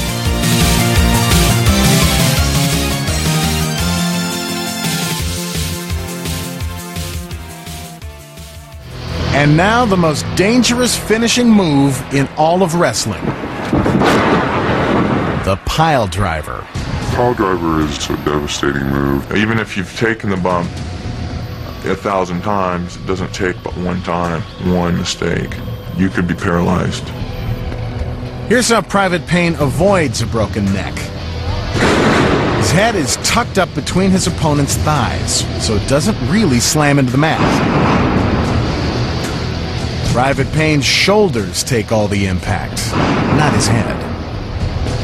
When I land, I'll land vicious and hard, but most of the uh, shock will be to my butt and upper thigh area. Private Payne uses his arms to push himself up at the moment of impact. The fans think he's been pile drived into the canvas head first. Hi, this is Jameson. Remember me? Yeah, me neither. You're listening to Our Vantage Point Retro Wrestling Podcast. It's the best. And welcome back, wrestling fans, to our Vantage Point, the Retro Wrestling Podcast. It's episode number 141. And before we get into the zone for hopefully the last time, Quinn, we uh, have a few podcasts that are in our zone, and we want you to check them out. They are independent wrestling podcasts, Very you know? indie. They're not associated with the Conrads of the world and all those people, the big bucks and the, good. the blue chew. Yeah, Yeah. it is good. We're gonna make it on our own. That's it. As Mary Tyler Moore would say. That's exactly right. Check out uh, three friends of the show. Let's start with the wrestling podcast about nothing. WPAN. They still need a new name. Would you say that this is the Rhoda of these? Laverne and Shirley. Which one's Oh. Phyllis? I don't know. Of these of these three shows that we do, Crockett. Uh, so check out the wrestling podcast about nothing. It's two guys that have worked in the business. One of them is currently a wrestler, Brian Malonis, the uh, brawler he's known as Quinn. Yes, the uh, Wine City Whaler. That's what we call him. Wine City Rhoda. He teams with the Beer City Bruiser, and uh, his partner Lou Grant is Mi- Mean Mike Crockett, a retired referee that used to referee and does not anymore, despite what he says. Uh, It's all- it's- it's not all, real. It's all kayfabe. Yeah. And uh, WPAN, check them out because they've worked in the business, so they bring perspective as people that worked for actual wrestling promoters and things like that. They've been there. They've been there. They've we done haven't. that. We have not done that. So you can find out what it's all about. But they're also fans of the old skew wrestling. Check out WPAN. Also check out if you really, really like hit shows. NPR style. Yeah, Um, NPR style. That, that's the, definitely what this is. Definitely. It is the absolutely critically acclaimed potty award winning Greetings from Allentown. Yes, all the potties. All the potties. He got all of them. Petey Winston hosts Greetings from Allentown, where he takes one episode of an old wrestling show and talks about almost anything but the old episode of the wrestling. That's kind of the point. That's the whole point. Yeah. But he does it in the way where it's entertaining somehow. It's Yeah. amazing. Yeah. He'll talk about the Baltimore Orioles. He'll Talk about, Talk about hanging out at a wedding with Yeah. his wife or something. drinking beer, whatever it Yeah. might be. Petey Winston's got you covered with your old wrestling and your weird stories. It's greetings from Allentown. And then, if you like your retro wrestling with a side of barbecue sauce and a John Deere trucker hat, check out the Unprofessional Wrestling Podcast south of the Mason Dixon line, south of the border, book in the territory. Uh, they talk about two promotions. They talk about the Smoky Mountain and they talk about the NWA Crockett era, so that way we don't have to. But good. and they cover. Go back to Tennessee, That's Kentucky, it, Kentucky, wherever wherever you're you're from. Uh, great guys, though. Fun time. They are much uh, less professional, of course, and they would love to No. admit that. They admit it, and I think it would be a compliment to say the least professional That's right. podcast in the business. The Unprofessional Wrestling Podcast. Very classy. It is Brooklyn Territory. So, again, our three friends of the show, if you're still with us here, if you haven't tuned out, we got WPAN, Greetings from Allentown, and Book in the Territory. Quinn, The Zone. Let's talk about The Zone real quick. Uh, the zone. Uh, We've been one of here a the- few times. Uh, One of the places I detest going to. All right, yeah, I know. So, well, I've I've had a bit of an affinity these last couple of years Excuse me. for uh, doing the first and the last of Oh, certain right. things, Uh, right? I thought you were going to say the zone. No, no, no. I- we don't. Nobody No, has no. an affinity for the zone, Now we did the last All American, right? if you recall, from October of 1994. Mm-hmm. Right. The reason I'm bringing that up is because the week after is when we received the Action Zone, October of 94. Unfortunately. Yeah. Now the original first year, folks, of the Action Zone was not the glass table version, which we're going to get into. It was simply Vince with someone, usually Todd or whoever, Jr. Sometimes. Adam, it was basically a syndicated show, but on USA Network where you had matches, you know, right? You're, you as you describe this, sometimes it just fascinates me that somebody thought it was a good idea for this to exist. Like any of it. Any of it? Yeah. Like people, you know, used to turn on wrestling to, you know, watch wrestling, not, not to watch some doofuses hang out and Right, like right. then say, here's a match maybe. Right, I know. Now, the arena version of Action Zone, we'll call it, you know, was basically done in the same way as Superstars or a Challenge was, and it lasted about a year. Right. One, two, three kid and they cared for like a week. Yeah, they cared for a couple of weeks, and that was it, right? Then, in September of 1995, they changed to what Quinn and I affectionately call the glass table hour. Now, we reviewed The first glass table Uh, The era. first glass table show, which was September of '95, one year ago. Now, in case you're wondering, like, why does he keep saying glass table? It's basically Doc and Todd standing at a table made of glass. Yeah, and Which acting is- really dumb. which is just notable because there's I don't know of anything else where there's a glass table. right now, I also seem to remember, and maybe maybe this is just like some kind of weird Mandela effect, Joe, and you can correct me on this. Sure, but I seem to remember the glass table at one point being in an arena, and Doc and Todd were at the table. I don't think that happened. That's like, are fucked you up. sure? I hope not. Like That Or- sounds or maybe at- horrible. At, the very least, it was like a green screen of an arena, Maybe, and they were Glenn. at the glass table. I don't remember that. I do not remember Okay. them being. Maybe, maybe I'm just imagining it. Mr. That sounds like a Perfect might have been nightmare. there. I don't know. I don't know. The glass table era is basically them trying to do primetime, but like a hip version. but It's horrible. But as we've established, Todd and Doc are anything but hip. Smile and Doc and the Toddster, nice vest. We have got 60 minutes of action guaranteed. They're, the just worst, extremely Joe. annoying and They're the corny. absolute worst. They're like the bane of my existence, and you know that's true. Well, they're horrible. I'm Yeah. not going to try to defend them. I mean, I used to try to defend Doc, but I can't anymore. Uh, it did. Uh, the first glass table show did give us this uh, winning soundbite here, though. Red, red for Eddie side. That's just a little uh, preview of the type of humor. Oh, Don't worry, that shit is here. It- Yes. it's still here, even up to the end. But now where we are, folks, a year later, it's September of 1996, September 15th. Not much has changed, has it? on the on the zone, no, but in the WF, a lot of stuff is about to because Right. the fall of '96 is when WWF realized, holy shit, our show is terrible. Yeah. and seriously, they Yeah, started yeah. to realize over the next few months, we've really got to make some changes. And they really knew how to fix it. They they called the commandant, obviously. Yes, of course. No, but uh, WCW was kicking their ass in the ratings, which was a big deal. You know, the NWO had caught fire in the spring, New World Order, yes. and over the summer, and now WCW is perceived by a lot of people as the better show. Raw was slipping in the ratings. Uh, you had some really stupid crap going on, so they tried a bunch of stuff to see what would stick. We're going to see some I do, of it here. I do appreciate the experimenting, like just trying anything, Trying Like, things, it's like, right. "Eh, let's see if this at this glass table maybe feel, feel like this better. I don't know. and it took another six months or so before they would really hit their stride. But late '96 is where things start to change a little bit. Right. So we're actually at the end of an era, Quinn. This last action zone, in a lot of ways, is Mm-hmm. symbolic of the end of the old new generation era for me. It's true. And finally, we bid adieu to the glass table. It is the action zone, September 15th, 1996. Back to the damn zone, and thankfully for America, it's the last episode that ever aired here. Yes. There's apparently like a UK episode or something the next week. I don't know why. Now we're gonna have to review that. No, no, please, no, Yeah. no, no more. but we do get the classic thunder and lightning intro. You know, the World Wrestling Yeah, Federation over 50. year lies. Yeah. They have to begin it on the right foot here. Yeah, because they're implying that they were around then in 1946. It's I not don't true. think so. No, Not true. Toots and all them. Cut to now. Ahmed Johnson saying stuff about how he's coming back to get his IC title. I have no idea what he said. It was like incomprehensible, but more due to the poor quality of the tape. Yeah. And also, he's in a weird room with a picture of some lady in the background. what was that room? He's also has like a fucking bathrobe on. Like, did they catch him like coming out of the shower? Yeah, it's like a teal bathrobe or Like, something. the What way was the that? way the room is and like his his bathrobe and whatever. Yeah. Like it literally feels like they knocked on his door as he was coming out of the shower and they're like, Can you tell us about like the Intercontinental title or something? And he he's said- like, he's and like, he's- What the fuck? I'm taking a shower. but they didn't understand him, so they came Yeah. in anyway. Yeah. Well, I ought to pay my get back. We got the classic action zone intro. You know, do do do do the do. fucking music. It's your turn to do it this yeah, time. thank you. And Sean stripping, of course, in the intro, you know. Mm-hmm. And we're back to the glass table C, which I forgot because I remember most 1996 action zones being at the arena again with Jim Ross and Kevin Kelly. yeah, but the, that's what I'm thinking of. I thought Yes. the glass table was there. No, the gl- table was still in the table room. Are you sure? Yes, but JR and Kevin Kelly were also like in the arena. Fo- if folks, you can get me a screen grab Phooey. of an action zone with Jr. and all them. At Oh, the, it's real. Like, But not at the I, I just table. want to know if the which table they're sitting Not at. glass, regular wood. I think the glass was there, Joe. Anyway, Quinn, we cut to uh, Todd and Doc here. And Doc's dancing. Of Of course, course. he's fucking dancing. he can't help himself. no, he fucking can't help himself, Joe. I- it's the end. Can you just eh, can you treat it like the last day of school and just like care less?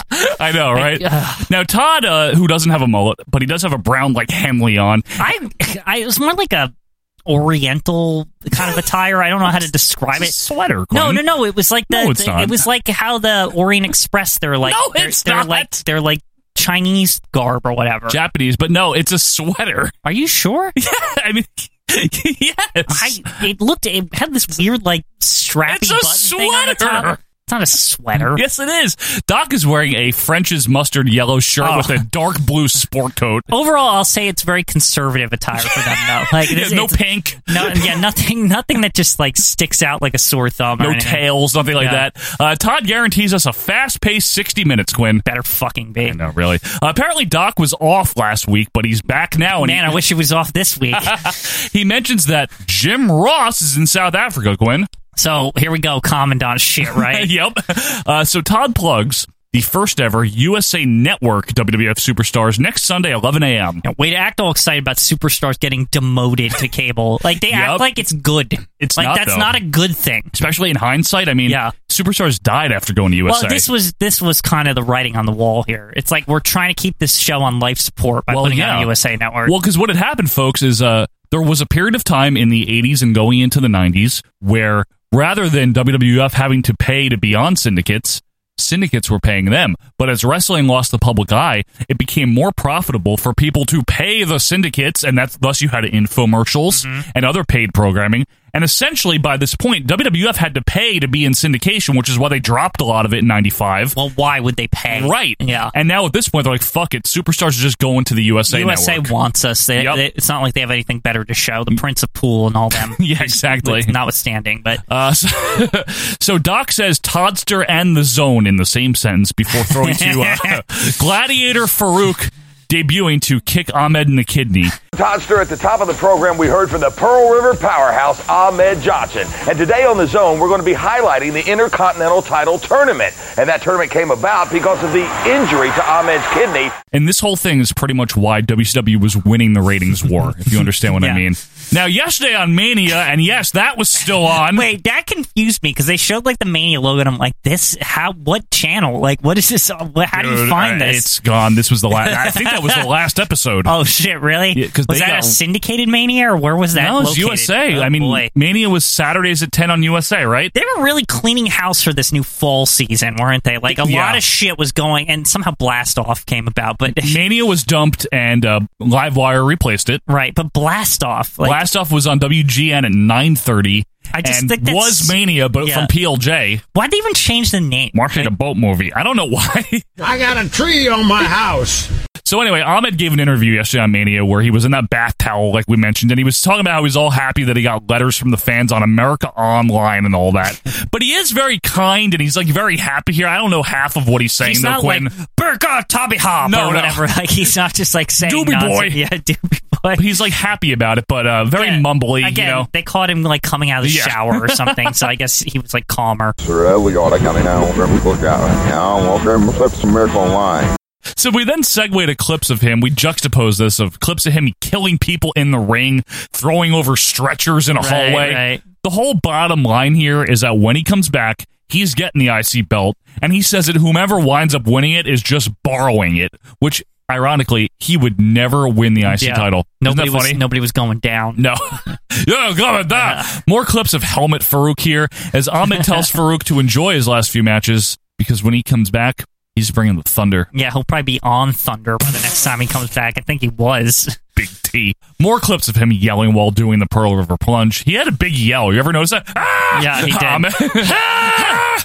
Back to the glass table where Doc laughs about Gorilla Monsoon setting up the first match of the IC tournament to be Bulldog versus Owen. He's like, ha ha, isn't that funny? Ha. Doc is being like a super dweeb here. Ah. is. Like, he Oh! is so fucking dweeby. And also, Quinn, why was President Gorilla like such an antagonist about the heels? Like, I- ah, fuck you, Jim He Cornette. really, he really is like aggressive. Like Yeah. not- it's like he generally picks the fight, not the other way yeah, around. Like it, fuck you, Cornette. We're gonna have Bulldog versus Owen. Why? Because I said so. yeah, fuck you. Oh. yeah, like, like, it's, it's what? always it's I ridiculous. thought he was supposed to be fair, not Yeah. like a jerk. I don't understand. Anyway, Jim Cornette was rightfully upset that his two camp members have to face each other.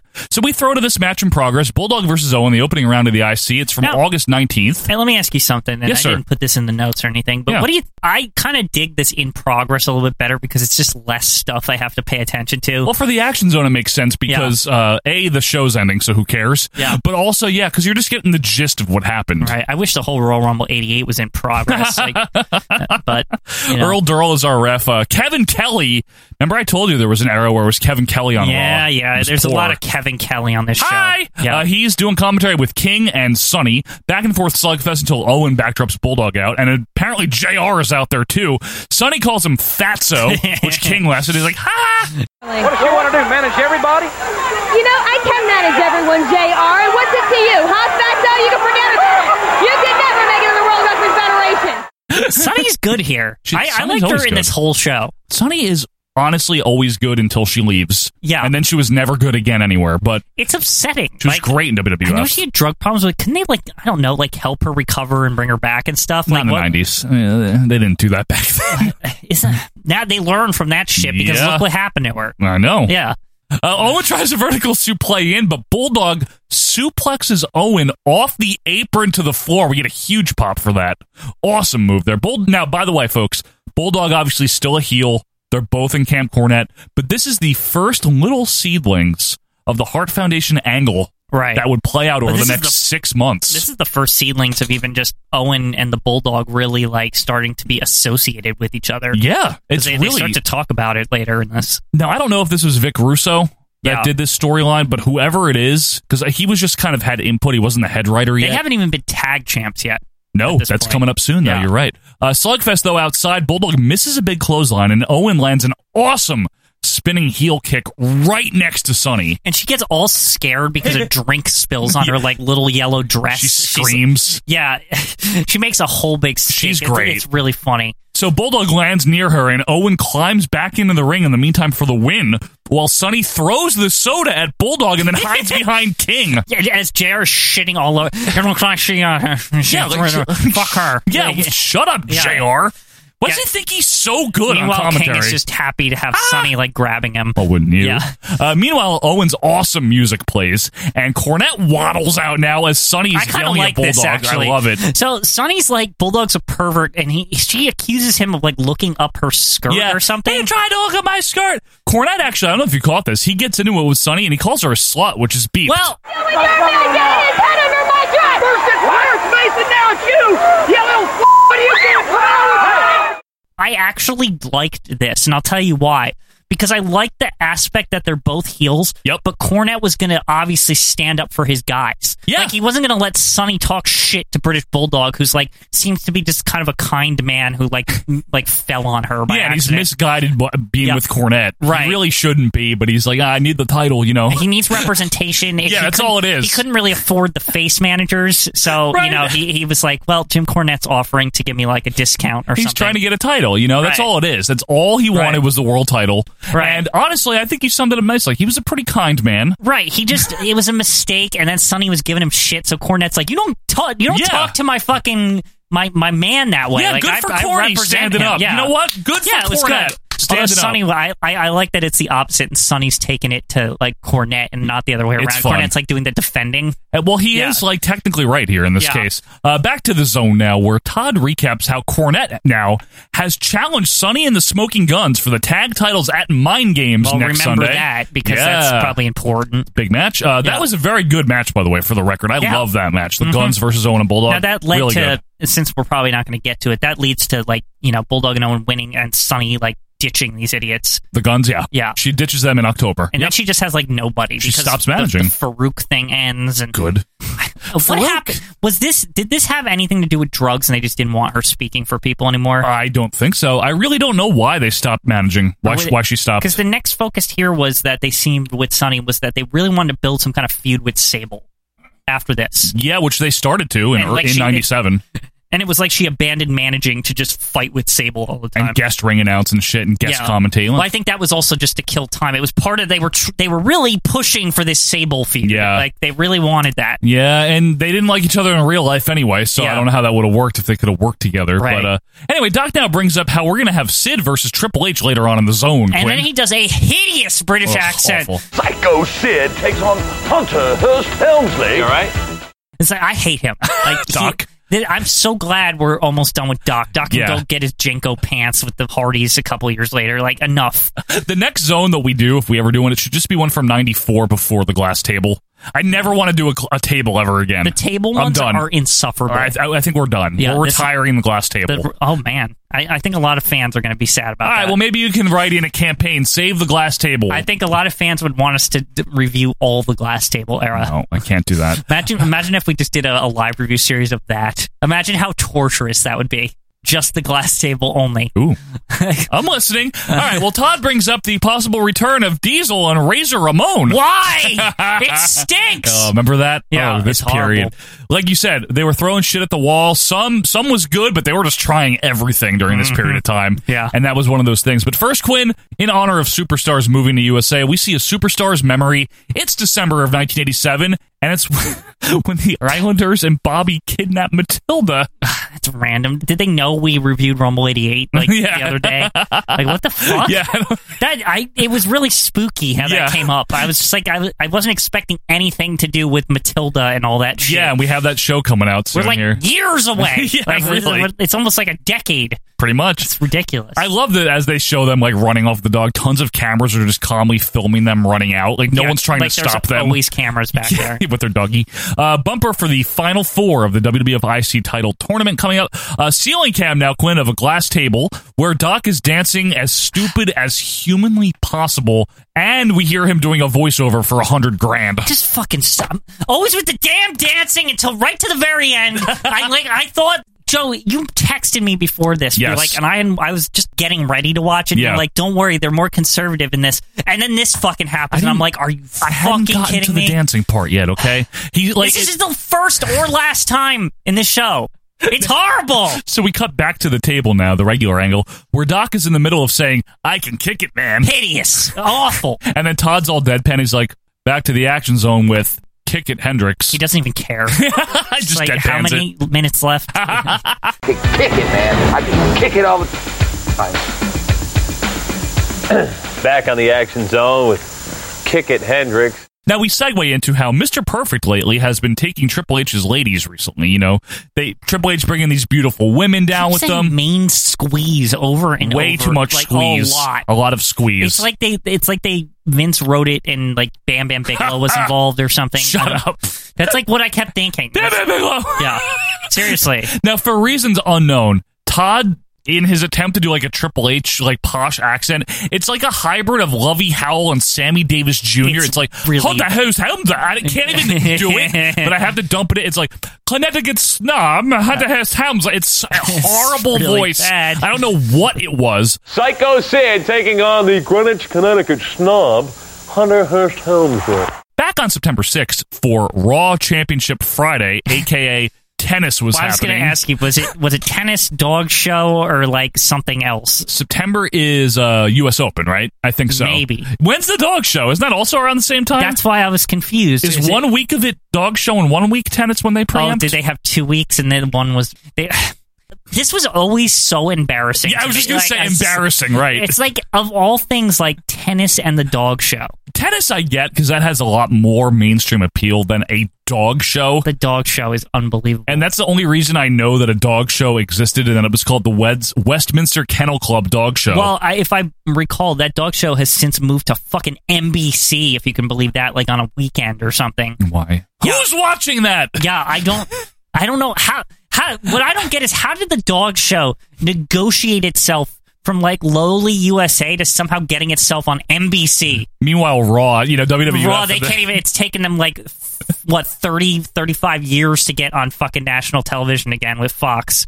like the dog show just like saunters over to NBC, no problem. Who watches a dog show? I know. like seriously They though, didn't even who watches that? I remember I literally just would not watch USA for a week when the dog show was on. Yeah, like 'cause- I was like, I, well, who cares? It sucked anyway. But with, it's, USA was horrible in the nineties. anyway, uh, it still is really. But anyway, we see a shot of Triple H's Lady of the Night. Her name is Kimberly. Not that Kimberly. Not that Kimberly. Yeah, the- uh, she's a '90s different lady yeah. Kimberly. 90s Lady Kimberly. And then sh- clips of uh, Mr. Perfect stealing a bunch of the other women recently. Get a wrist lock by Triple H, and he's pushed off by Sid to a huge pop. By the way, it was weird. Just like I guess they just didn't really announce Sid as much, and he's just like in the ring, and I'm like, oh fuck, Yeah. like Sid. Hi. Yeah, he's just there. Triple H bails to regroup. And I love 1996 Sid for oh, the he's record. great. Well, this later '96, he's excellent. Yeah, 95, terrible. 96, awesome. And it's already like it's happening. Like he's face and like everyone loves it. He's getting like the biggest pops. And he's only a couple of months away from winning the world title. I know. Which is crazy if you really he's think just, about he's it. just uh, warming up in the Intercontinental Yep, title tournament. that's right. yep. He's getting uh, just getting warmed up. He's been gone from softball for a couple months. He's got to kind of you know loosen the joints. There you go. Yeah. And Triple H is still in the midst of his punishment, you know, from the click incident where he just loses all the time. Side headlock by Triple H, shove up by Sid, and a shoulder block, another bell up by Helmsley, and he slowly gets back in, lands a boot to the gut, Irish whip reversed, and a big boot by Sid. So Sid basically kicks the shit out of Triple H in the corner, another Irish whip, he goes for a backdrop, and a nice swinging neck breaker by Triple H. Nice curtsy by Triple H as well, and then a knee drop. Harley Race knee. Yeah, well, a knee drop. I don't know if Harley Race did the drop. Harley Race inspired Harley me. Race inspired me. Some very fancy choking here by Triple H, and then another knee for two. Sid with a very big floppy kick out. Uh, right hands by Triple H, but Sid kind of psychos up and Wow. swings away. It's it's the new craze. Jeff. Yes, everyone wants to psychoing be up. a psycho. Irish whip, choke slam to a huge reaction. yeah, that was I- again. Man. It's it's it's appalling how, how like in a good way. I mean, it's that- good appalling, yeah, right? It's like good appalling how popular Sid is. And who did he replace in that fucking um in your house main event? The Ultimate Warrior. It's all because the Warrior left that they brought him back. Well, Sid picked the ball right up. Right up. Yeah. I bet you Warrior would have been the one f- getting the, the Convenient that his softball was finished at that point. Yeah, I know. Pretty good, right? Sid just waits and buys his time during softball season. True. Speaking of people that buy their time, uh, Kurt Lloyd's of London Hennig now wanders out as Sid is Beginning setting of this. yeah, as Sid is setting up the power bomb, and he lands it. A nice one too. He folded he up just- Triple H, just kicks his ass. and then he administers last rites, and he gets the easy pin. And honestly, good stuff. The crowd was hot. I liked it. I It's had no okay. problem with this. I think also the fact that it was slightly clipped. Like, oh yeah, of course. Yeah. it wasn't. It didn't look too clipped though. I No. think it was close from yeah, the but beginning. it, wa- it was just shorter than probably the real match. Yeah. that's all I'm saying. I had no problem with it. A good little 96 match here. Uh, Perfect wanders over to Kimberly, whispers something in her ear, and they walk off arm in arm. Good for her. Triple H sucks. like he's awful during this period. Like, why would anybody want to be with him? In all seriousness, though, Quinn, what's Mr. Perfect's problem? Why is he doing this? Because he, has- can? He, didn't he say it's some respect problem or something with Triple H? But isn't, he's a heel, Mr. Perfect. I know, but he says Triple H doesn't respect him or something. Anyway, we see a replay of the power bomb where Kevin Kelly asks us to uh, listen to the velocity of the power bomb. Okay, I don't think that's possible to listen to the velocity. what are they like? What? I was so confused by that comment. I literally had to like write something down. I'm like, what? Smell the velocity on yeah, this, you it- know? it's like saying that too. Yeah. it's just listen to the velocity. Same thing. How do you like what? You don't. like a whoosh? I guess I don't. I don't. Oh, maybe understand. it's like a whoosh. yeah, but there wasn't. I didn't Like hear any it- whoosh. it- it's more just like listen to the impact. yeah, I heard this. Yeah, that's not velocity. No, that's a. Back to the glass table where Doc and Todd are talking about how Perfect keeps stealing the women. And man, they're focusing on this a lot. Enough with this. And Triple H is all upset. And now we see a clip from Mania. Yes, it was still on More Mania. yesterday.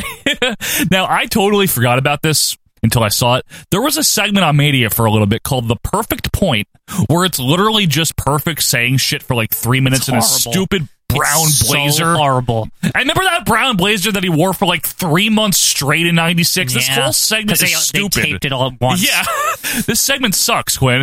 Yeah, it's literally just him in a control room saying crap, but they actually made a custom bug in the left hand corner. It's like a P on granite. It sticks. Yeah, what was that Like, what- logo? I don't understand. Why does it have a logo, period? It's fucking Mr. Perfect talking. Welcome to the perfect point. Like, It's, not a show. He doesn't have guests or anything. It's just him.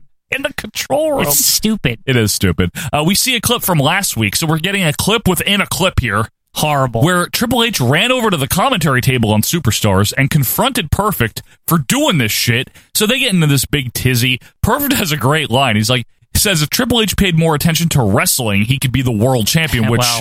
now we know who to blame. yeah. Mr. Perfect. Oh, okay. for the I see reign where of you're terror. going there. Yeah. No, it's terrible. Cerebral assassin. No, cerebral concussion.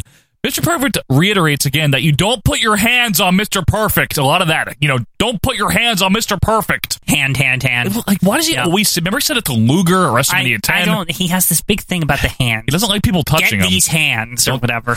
Give me those hands, right? I need those hands. Back to Doc, who says, "Well, uh, he then." I ca- why did he have to throw that in? why does he have to do this? He inexplicably sings, "Don't hand me no lines and keep your hands to yourself." Well, uh, I wanted to puke, Joe. Why does Like, he have to? Ah, he's horrible. But how do you think Doc is better than Todd? Like, I don't even understand that. Like, Uh, this is he's fucking In this intolerable. 96 Todd, not so bad. 95 Todd, awful. Red, red for Yeah, it's Todd's a little subdued here. anyway, Todd mugs his way into Doc's camera angle, which is really funny, and Doc's like, get out of my camera shot. Don't hand me no lines and keep your hands to yourself. I was doing lead. You were supposed to do background. Get out of my camera shot. And then he hypes up, uh, Doc does the brand new fall season, and I quote, a killer new show that's going to break ground in broadcasting, Livewire. Unfortunate. Remember, we This- reviewed the first one. yeah, it stinks. It's horrible. and they don't know what they're doing, and the calls are all fucked up. Isn't like the only good one the one with Vince Russo and Vince McMahon? I gotta say, this last action zone is better than the first live wire, which is saying something. It's a lot more coherent. yeah. They tried to act like they were groundbreaking, but all it was is they were taking calls from stupid Trying to people. be Howard Stern with that look of the show too, like where they're in a control room, like Howard is. Richard Simmons, come back in here. Yeah, it's horrible. Howard now. Okay. Anyway, here we're, we're almost here. Home stretch here, in the zone, Glenn. Todd keeps coming. I, I laughed at this. I'm sorry. Todd keeps coming into Doc's frame to yell live wire. It's like he- bad. He pokes I- his I- head in. I He's don't like, like it. Live wire. Yeah, Live wire. It's funny. I'm sorry. they don't care. They about don't th- care. th- this action zone is over. It- Eh, they're done. Yeah. Uh, we go to break with another superstar's memory. It's where Mr. Perfect plays baseball, football, and basketball. I'm pretty sure this was Vince trying to remind us that Mr. Perfect was friends with Wade Boggs, like like just that ounce of fucking Yeah, mainstream- credibility. Yeah, like it's so bad. now they were friends. That is they true. were, but I, Vince has nothing to do with it, and No. it doesn't need to be on his shows. no, it doesn't. And then we get a very erotic bumper for Shawn Michaels featuring close ups of various body parts with adjectives on the screen, such as sexy, intense, confident. What is this shit? Like don't know. what? Like what? Just it's black and white shots of Shawn Michaels. It's like, horrible. never I don't even regions. remember this. Me neither. And then we see living the dream. It's all serious and it's like terrible. It- like, I don't know where they're going, right? uh, It, it really doesn't make any sense. And then it says share the dream. And honestly, I'm looking at this. I'm like, this is a really strange way to promote your world champion. Way to hang on a second here. This is this is a merchandise commercial. oh my god, are they serious? Yes, they are. Quinn, call one eight eight eight WWF shop. So let me get this straight. They wanted to sell merchandise by showing him naked for 30 seconds. Maybe he should be the one calling for some merchandise. I don't know what this was. well, I'll tell you what it was. You can get the horrible denim jacket Ugh! for only $79 plus $7 shipping and handling. 79 are they serious holy shit and i swear this coat and i'm, I'm not gonna i'm not kidding i thought it i swore it was like $120 like at the beginning of the I year think it was. I think Yeah. they're discounting it. even the discount is expensive though And you, it is. Yeah. And you also need to allow four to six weeks for delivery, which, listen to me here. How the hell does it take six weeks to get something from Illinois? I don't care where you live in the USA. That's like a three to four day I'll, point I'll- max. I'll, explain to Come you i'll on! explain to you why six i'll weeks. explain to you why because wwf is not gonna pay a nickel for shipping But still, six weeks.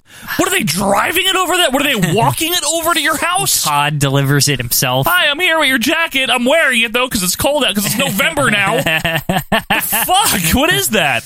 Anyway, wants this? I don't know. No one. Literally nobody, Quinn. it's horrible Let's get another Superstars memory here. This time, December of 1991, where Bret Hart was presented the Superstar of the Year award by Classy Freddie Blassie. I don't it's know. also the same trophy from the wrestlemania 4 It's the- it's the- that's their It's very generic similar. big trophy. Yeah, Yeah. that's what they use. Uh, heel Perfect was on commentary during that, and he's like bitching about Bret. He's like, ah, he's not perfect, you know. neat yeah, really.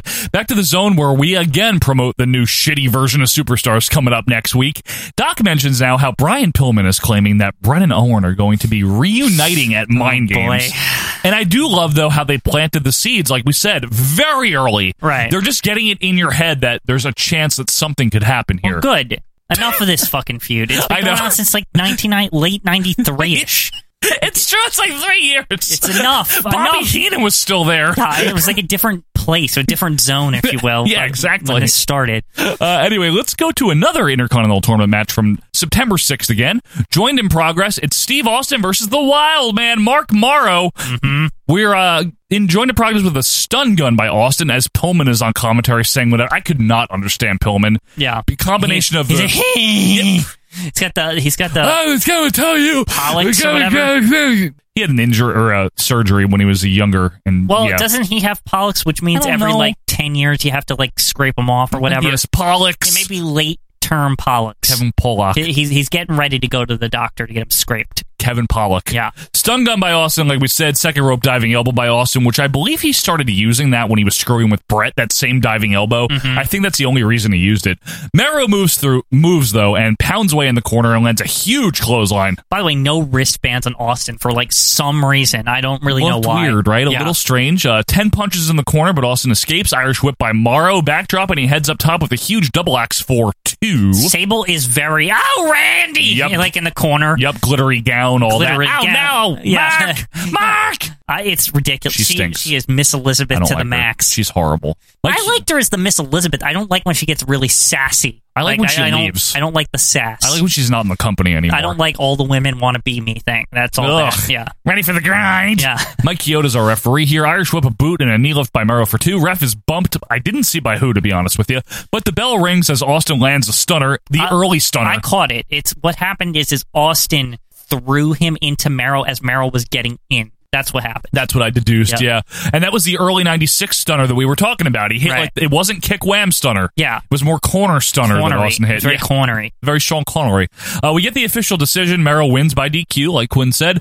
They slug it out now while Jack Doan, Timmy White, Earl Durrell, Tony Gurria, Rene Goulet, and Gerald Briscoe. I wish I wish freaking um Gorilla was there to call someone fat in this gang or yeah, whatever. I know. Like, that'd that be would've funny. been funny. And Patterson didn't Yeah. come out in his sneakers, which was Yeah. weird.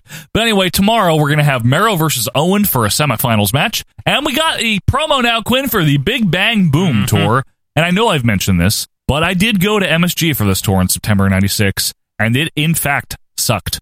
Yeah. It was a very poor show. Uh, Big Bang Boom. Big Bang Bad. Yeah. Uh, favorite memory of Quinn's, though, from June of 96 now. It's where Sonny is blowing a kissy to Phineas Godwin. I love this is so good. But finally, Phineas doesn't give in, and he slops her as H- Henry and Hillbilly celebrate. It was good. It was. It's a happy moment, right? But It's to me like no joke. It's the final good thing that ever happened on Superstars. On syndicated superstars, it's yeah. so good you know why it's good? because they built it up. And cause yeah, yes, and cause Sonny sold it like it really mattered. Yeah, everything about Sunny's so damn underrated. Like it's no Yeah. wonder they put her in the Hall of Fame. They knew She was that- really like, e-, good. Even the WF like management like later on in life realized that like yeah she was good. Yeah, Like, the, the only reason that she didn't have as long a career is because of drugs, and she had some issues with Sable, and she left in uh, the summer of 1998, I think what it was, bothers right? me is that they were willing to sacrifice everything for Sable, who did not have as much talent. Any ra- talent, barely. rather than Sonny, who had talent but had problems, and all they needed to do was like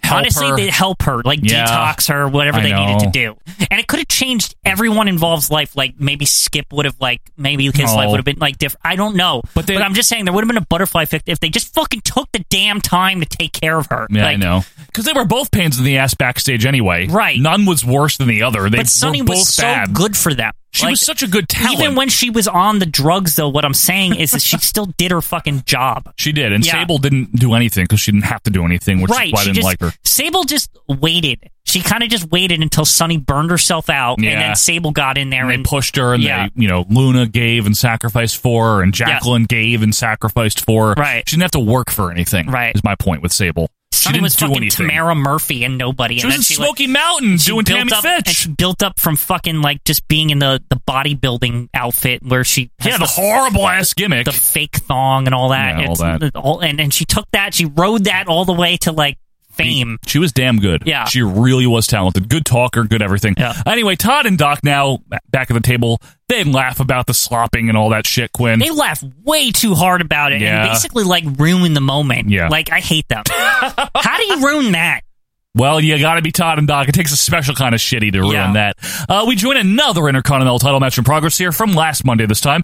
It is stupid looking Farouk against Savio Vega. Farouk comes off the second rope with whatever, because it misses. I don't know what it was. Yeah. Sonny is still managing him here. Now, what did you think of this more professional looking Sunny look? She looked great. You like it? The- yeah, with a I blouse and like, a I skirt. like her the more fun Sunny. I don't know. Funny? Like, is- Funny Sunny. Funny Sunny is more is more fun to me. Okay. I, I just I don't know. I don't like her being more serious. I, I- Sorry, 'cause Quimble. She's, she's, she's a fun She character. was representing a very serious looking I know. individual, obviously. I- Farouk although, is very serious I'll say looking. this about her: I appreciate that she's able Very. to be dynamic and switch up her her style. I guess Right. not even like looks, like literally like how she's like handling her character. Very handily. Yeah. All right. So Timmy White's the ref here. Both men are down, but Savio is up first. Big kick into the face of Farouk and right hands by Savio. Irish whip and a huge clothesline by Farouk gets two. This helmet, I got to just point out. we don't talk enough about helmet Farouk. You hate it. It's so. What were they doing? Like honestly, why did they think this getup was a good idea? Anytime I see, He looks like it- a fucking idiot. This is gonna sound like a weird comparison, and maybe has something Oh, to God. do with like. i I'm afraid to ask what. Again, it's almost like the killer instinct thing. No. Um, what? When I think of Farouk with the helmet, I always think of Mintaro from fucking Mortal Kombat for some reason. What? Because he had the horns on his head.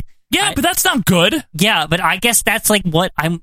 Was this like a Mortal was Kombat? Motaro. Thing? Yeah, Motaro. Motaro. and Not Minotauro or no, whatever. there's Kintaro from Mortal Kombat 2. He's like Goro, the sequel. Right, I'm talking about the one that had four legs. Motaro. Motaro, yes. What are we talking about? I'm just saying is that I'm wondering like you know how WW was doing Glacier and all Stop that it. shit. No, Like, were that's they, not like- what it is, maybe Quinn. not Motaro exactly, but were, was he supposed to be sort of Mortal Kombat? No. like I, he looks like a fucking look. You got Ron Simmons, a legitimate badass, yeah, a freaking Heisman Trophy contender. I know, a and he could cut a former- good promo. They right, give- a great talker. They give him Sonny to like so he can't talk. Yeah, and he's a former WCW world champion. You bring him into that teal fucking gladiator outfit like he's an extra at a fucking high school play, and he looks like so- he looks like fat and just like he looks like chunk. He looks like he looks like chunky peanut butter in this thing. What He I looks don't terrible. get is if they were going to have him feud with with Ahmed, Ahmed. right off the bat, why this outfit? Why are we dressed up like fucking costumes here? They could have kept the teal if they want, just doesn't need the helmet and not the thing on his chest. He just Yeah, how wears about just, just like regular wrestling trunks? underpants, but they're teal or whatever. That's like, fine. Teal is fine. Yeah. I'm just gonna I'm teal okay with the bathrobe. teal. I'm Teal's fi- okay. I'm fine with the teal. We don't need a hat. The- We the don't- he- no, no headgear. no headgear is And- and necessary. honestly, I love Sonny, but she doesn't need to be with him. Absolutely not. And they realized that right away because she was gone right after this. Anyway, let's get on with it here. So, a side headlock by Farouk, but Savio jawbreakers his way out. Slugfest and a rake of the eyes by Farouk, but some hard chops by Savio. Irish whip head down by Savio, but Farouk just headbutts him with his helmet. And then the Dominator or the Tiger Bite, I think How it was is- first called. Uh, Again, how is that fucking fair? The helmet headbutt. I thing? don't know. Why is that legal? That's a foreign object. Why is he not made to take that off before the match? You would think. Right. Yeah, good point. And Now, also, why was his finisher called the Tiger Bite at I- first? I don't know. But the thing is, the Hey, Tiger. Dominator is fucking awesome. That's a Great great, move. great fucking finisher. It's like a, it's a, it's like a power slam thing. kind of it's like a power slam power bomb hybrid it's cool it's a good move Yeah. i've always liked it uh, as a result of this win though farouk will be facing sid in the other semifinal match on raw How does Farouk get past that? I don't even remember. Is there some kind of DQ or something? i don't know maybe vader wanders out Yeah, because they- we know the finals. 'cause Yeah, it's we, Farouk we've seen versus them Morrow, enough right. At this point, Sonny decides to grab a mic and brag about how Farouk won. Farouk's music sucks, by the way. Uh, Did you hear that? It was horrible. I, I had heard it before this. Actually, I don't It's like, remember it. "Do, do, do, Terrible. do, do." It's like generic gladiator music. fucking Renaissance fair.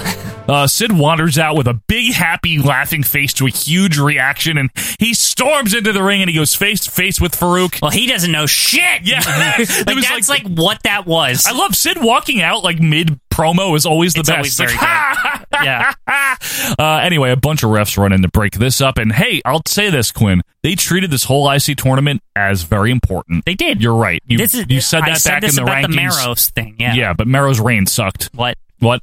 Uh, anyway, back to the table where Todd promotes Raw tomorrow. We're going to get the semifinals. And now Doc segues to a video package of various characters over the years. What was this? It's just Finkel saying these names, so I'll run them down.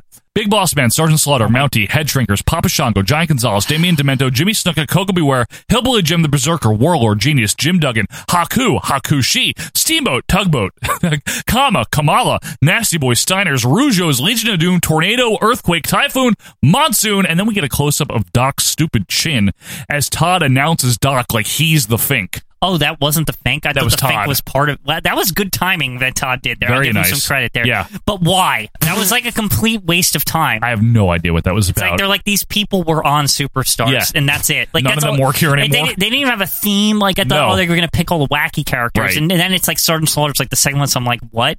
I don't really get weird. But now Todd and Doc hype up Mankind versus Michaels coming up at Mind Games in your house. We see a video package. That match, Quinn, is fantastic. Yeah. Michaels Mankind, Excellent match. very good. Excellent. Uh, pretty good pay per view Mind Games, in all honesty, between that and the tag match. But we now clip to a tribute for Andre the Giant, the first ever Hall of Fame inductee. Why? This is so random, I don't Joe. know. Like they just use his Hall of Fame package for some reason. Package, yeah, package. They, you know, they got the classic shot of him at the main event where the camera pans up, dumping the champagne on Hogan. he wasn't even in the last Hall of Fame, was he? I thought there was like another one after him. There was ninety three. He was the only one in ninety Right, three. but then there was like the Johnny Rods there one. was ninety and, all four that. and five. Yeah, yeah. Uh, but all the classic clips: standing on a box next to Vince, so he Yeah. looks really tall, choking Euchre. Nicely done, though. Now we go back to Todd, who says Andre is the most popular and talented WWF superstar of all time, which I don't think either of those are true, but Maybe. whatever.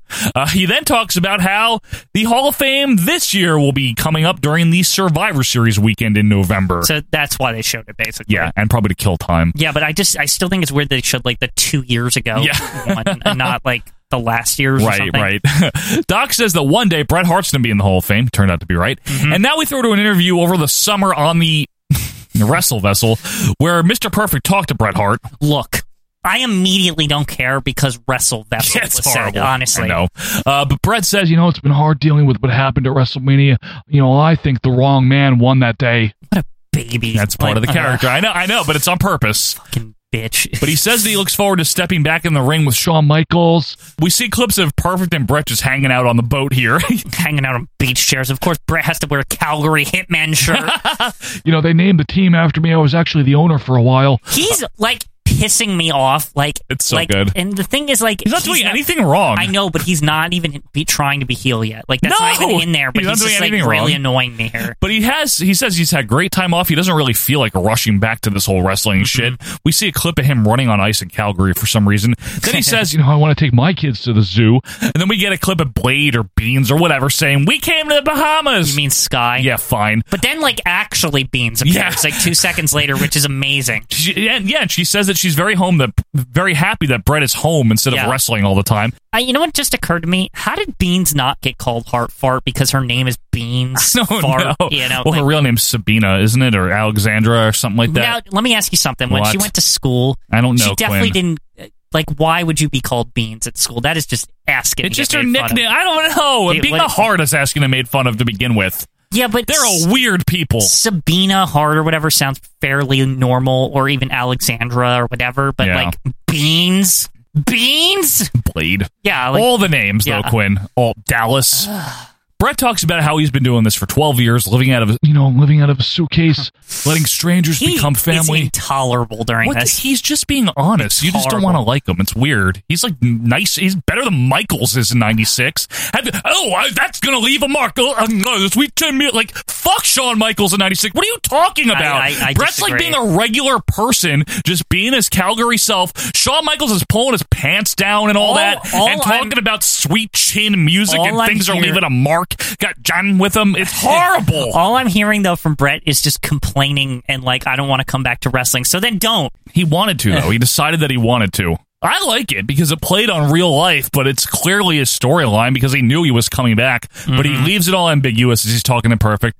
But anyway, he's happy to have seen all his fans on the Wrestle Vessel. He knows that they want him back, but he's not ready yet. He says he wants to give it a few more months, and then he's going to come, you know, speak my mind and say what his decision is. He also says that if he comes back, he's going to have a shovel What was that part? because there's a bunch of shit that he's got to shovel out of the World Is Wrestling that, Federation. is that was actually the implication, or do Yeah. you mean he was going to bury people? No, no. It meant that there, it's shitty right now, and he's got to shovel the shit Okay, because Shawn Michaels is the champion, and it's What? shitty. whatever. It wasn't good. as he's about to have a great match with mankind. So Brett has good matches too. They both have good matches. I know Brett's matches. are better though. Brett's better. Yeah, maybe. Brett's a better wrestler. Anyway, oh, let's- you you said maybe. Okay, let's move that's on. that's good. Todd and Doc reflect on this interview, and they s- why is this show so long? Yeah. why is Action Zone so long? Anytime we watch this show, there's just they I'm pack they- done. They, pack it with so much shit. I'm done with Action Zone. I'm telling you. Todd and Doc talk about it, and they're stirring up the Hart reunion rumors, courtesy of Brian Pillman. Doc is basically like, "Hey, fuck us talking about. It. Let's throw to a clip." So we throw to a clip. It's uh, Raw last week where Pillman's backstage with Owen. Owen says that he is back together with Brett because Brett saw the light. King gets all happy. So Owen and Pillman promise that at Mind Games. Brett's going to be coming back. None of this wound up happening, by the way. Brett Nolan did not reunite. Right. Brett was not at Mind Games. Well, I not till later. Yeah, I don't know what they were going for, but Doc believes it because Pillman is close to Keith, Stu, Helen, Owen, and Brett. Keith? I can't believe all that shit was brought up. Keith? They, they, it's it's just like they were just asking for you, Joe, to do like an impression or a comment or something. I don't Just- even have any Keith. you Who don't doesn't even have the- Keith you don't- Hart? You don't even have the energy. We don't like you, Jerry Lawler. That I don't know. Yeah, I'll go start Stampede. Mm, Useless. That's Bruce. Yeah. Owen and I are here. No, but it was firemen also, wasn't it? It was all of It was them. like it was an associated thing. Don't worry, Jr. is going to be in South Africa to talk to Brett. and Oh God, I hope Commandant. I hope Jr. calls out Brett like Brett. Why are you on the Sinbad show? It's very I bad. know this is like around the same This time. is that, right? yeah. And then we see extremely low quality clips of the South African tour as Todd says, South Africa, man, in a Jamaican accent. We are all over the world. We've been in Kuwait, we've been in Germany, we've been in India, and now South Africa, man. Is he kidding? How do they get away with this shit? South Africa, man. Oh like, my you don't say God. that. It's that's bad. It's not me saying it. Todd said it. We go to break and come back. Is this show over How many yet? things? that time. Remember this great memory from January where where Goldust had a heart with razor on it on his booby. Remember that? yeah, and then Ra- Razor was just uh, what the- what the I'm what going to the, what the WCW. fuck, man? I'm going Fuck to this WCW. place, so Todd wants to talk about how Razor and Diesel are allegedly coming back, according to Jr. Doc calls bullshit, and then Jr. on Raw publicly apologized. I'm sorry, folks. I prematurely broke the news about the negotiations. What's hilarious about all of it is that they to get those that, that comment they had to go to a Teal Hopper Stalker match. Yeah, that's about as fall '96 as you can get, right? Just Oh horrible, my god! That- that- I can't believe a match like that was on Raw ever in Awful. the history of Raw. terrible. Like how? and they were wondering why they were losing. Right. Todd, however, has now talked to JR recently, and he says that both guys' contract negotiations are back on the table. So Todd called Gorilla Monsoon this morning to confirm, but he didn't get an answer. However, an Action Zone camera caught Gorilla in his car earlier In today. a big fucking Buick. Yeah. like, it's unbelievable. And Gorilla has no comment right now, but he says that there's a statement being formulated. You know, the president voice, Yeah. you know that Yada, voice. yada, yada. Watch Raw, I'm gonna, basically. I'm gonna deliver it tomorrow on Raw. So we cut back to Todd and Doc acting all confused, like, "Well, what happened?" Uh, uh. And then we get a quick uh, WWF on AOL bumper.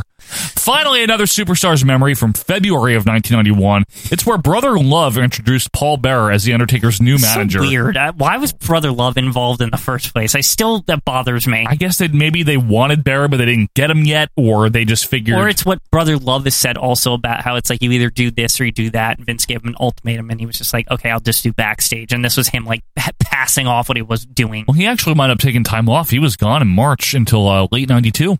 Yeah, I don't but know I'm if just that was saying why. Vince also did. He he always talks about some kind of ultimatum between like being part of the show and not being part Better of the show. backstage. Yeah. He's a good Yeah. performer, Bruce Pritchard, in all seriousness, but much better backstage. Mhm. Anyway, this is all to segue into the Mind Games final curtain match coming up Undertaker versus Goldust. The big stipulation here is you must win by pinfall and there must be a winner. So basically, you have to win by pinfall. It's a match. How else can there be a winner if it's you don't just a- win? it's a fucking match, yeah. Joe. Well, pinfall only, though. So It's it's, the- not just a match. The final curtain or whatever. Uh, that means What does nothing. that have to do with the curtain? And of him? nothing is final Okay, curtain. enough. Uh, We listen. This fucking action zone. It's horrible. Yeah. We're never. I'm not doing this ever again. Yeah. Done. Okay. Like I'm done doing Action Zone. No And- more until- glass table. until I'm 10 episodes sorry from now for when you wanna do next it again. season when Yeah. we do another one. Yeah. But they don't mention that this is the last zone as they talk about how they have their new must see TV well, that's because lineup. there's that l- other episode after this or whatever. The this UK secret only. episode, so they don't know. But on his way off the set, I don't know if you caught this. Todd says, "I'll never work with you again" to Doc, which is funny. Say goodbye, Doc.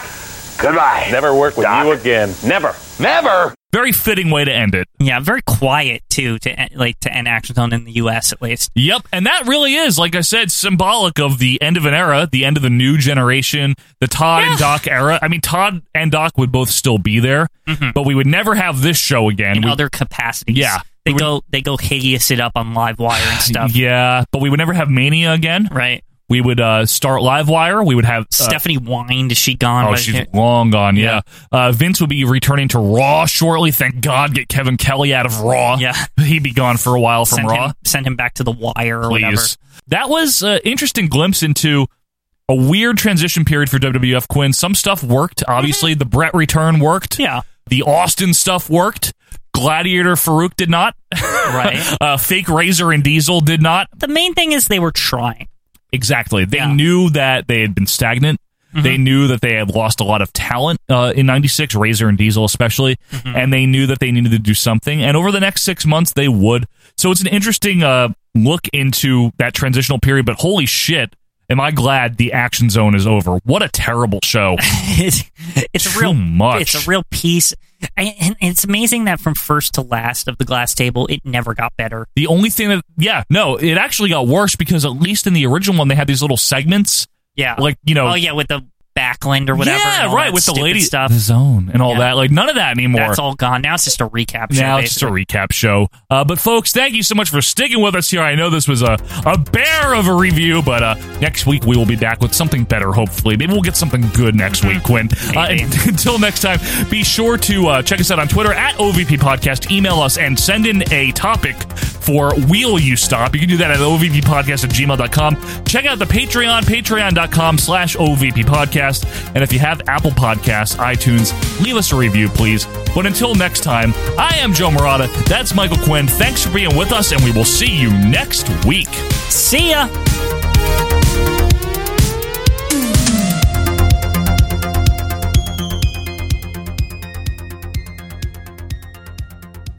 Let's talk about this for a second. You know, in the 10 years of World Wrestling Federation superstars, there's been a lot of, shall we say, interesting characters. Well, right now, let's take a look at some of them. Coming down the aisle, the big Wolfman, Sergeant Slaughter, the Bounty, the Head Shrinkers, Papa Shango, Giant Gonzalez, Damian Demento, Superfly, Coco Beware, Hillbilly Jim, the Berserker, the Warlord, the Genius, Hacksaw, Haku, Hakushi, Steamboat, Tugboat, Kama, Kamava, the Nasty Boys, the Steiner Brothers, the Rougeau Brothers, the Legion of Doom, Tornado, Earthquake, Typhoon, Monsoon. Will you stop?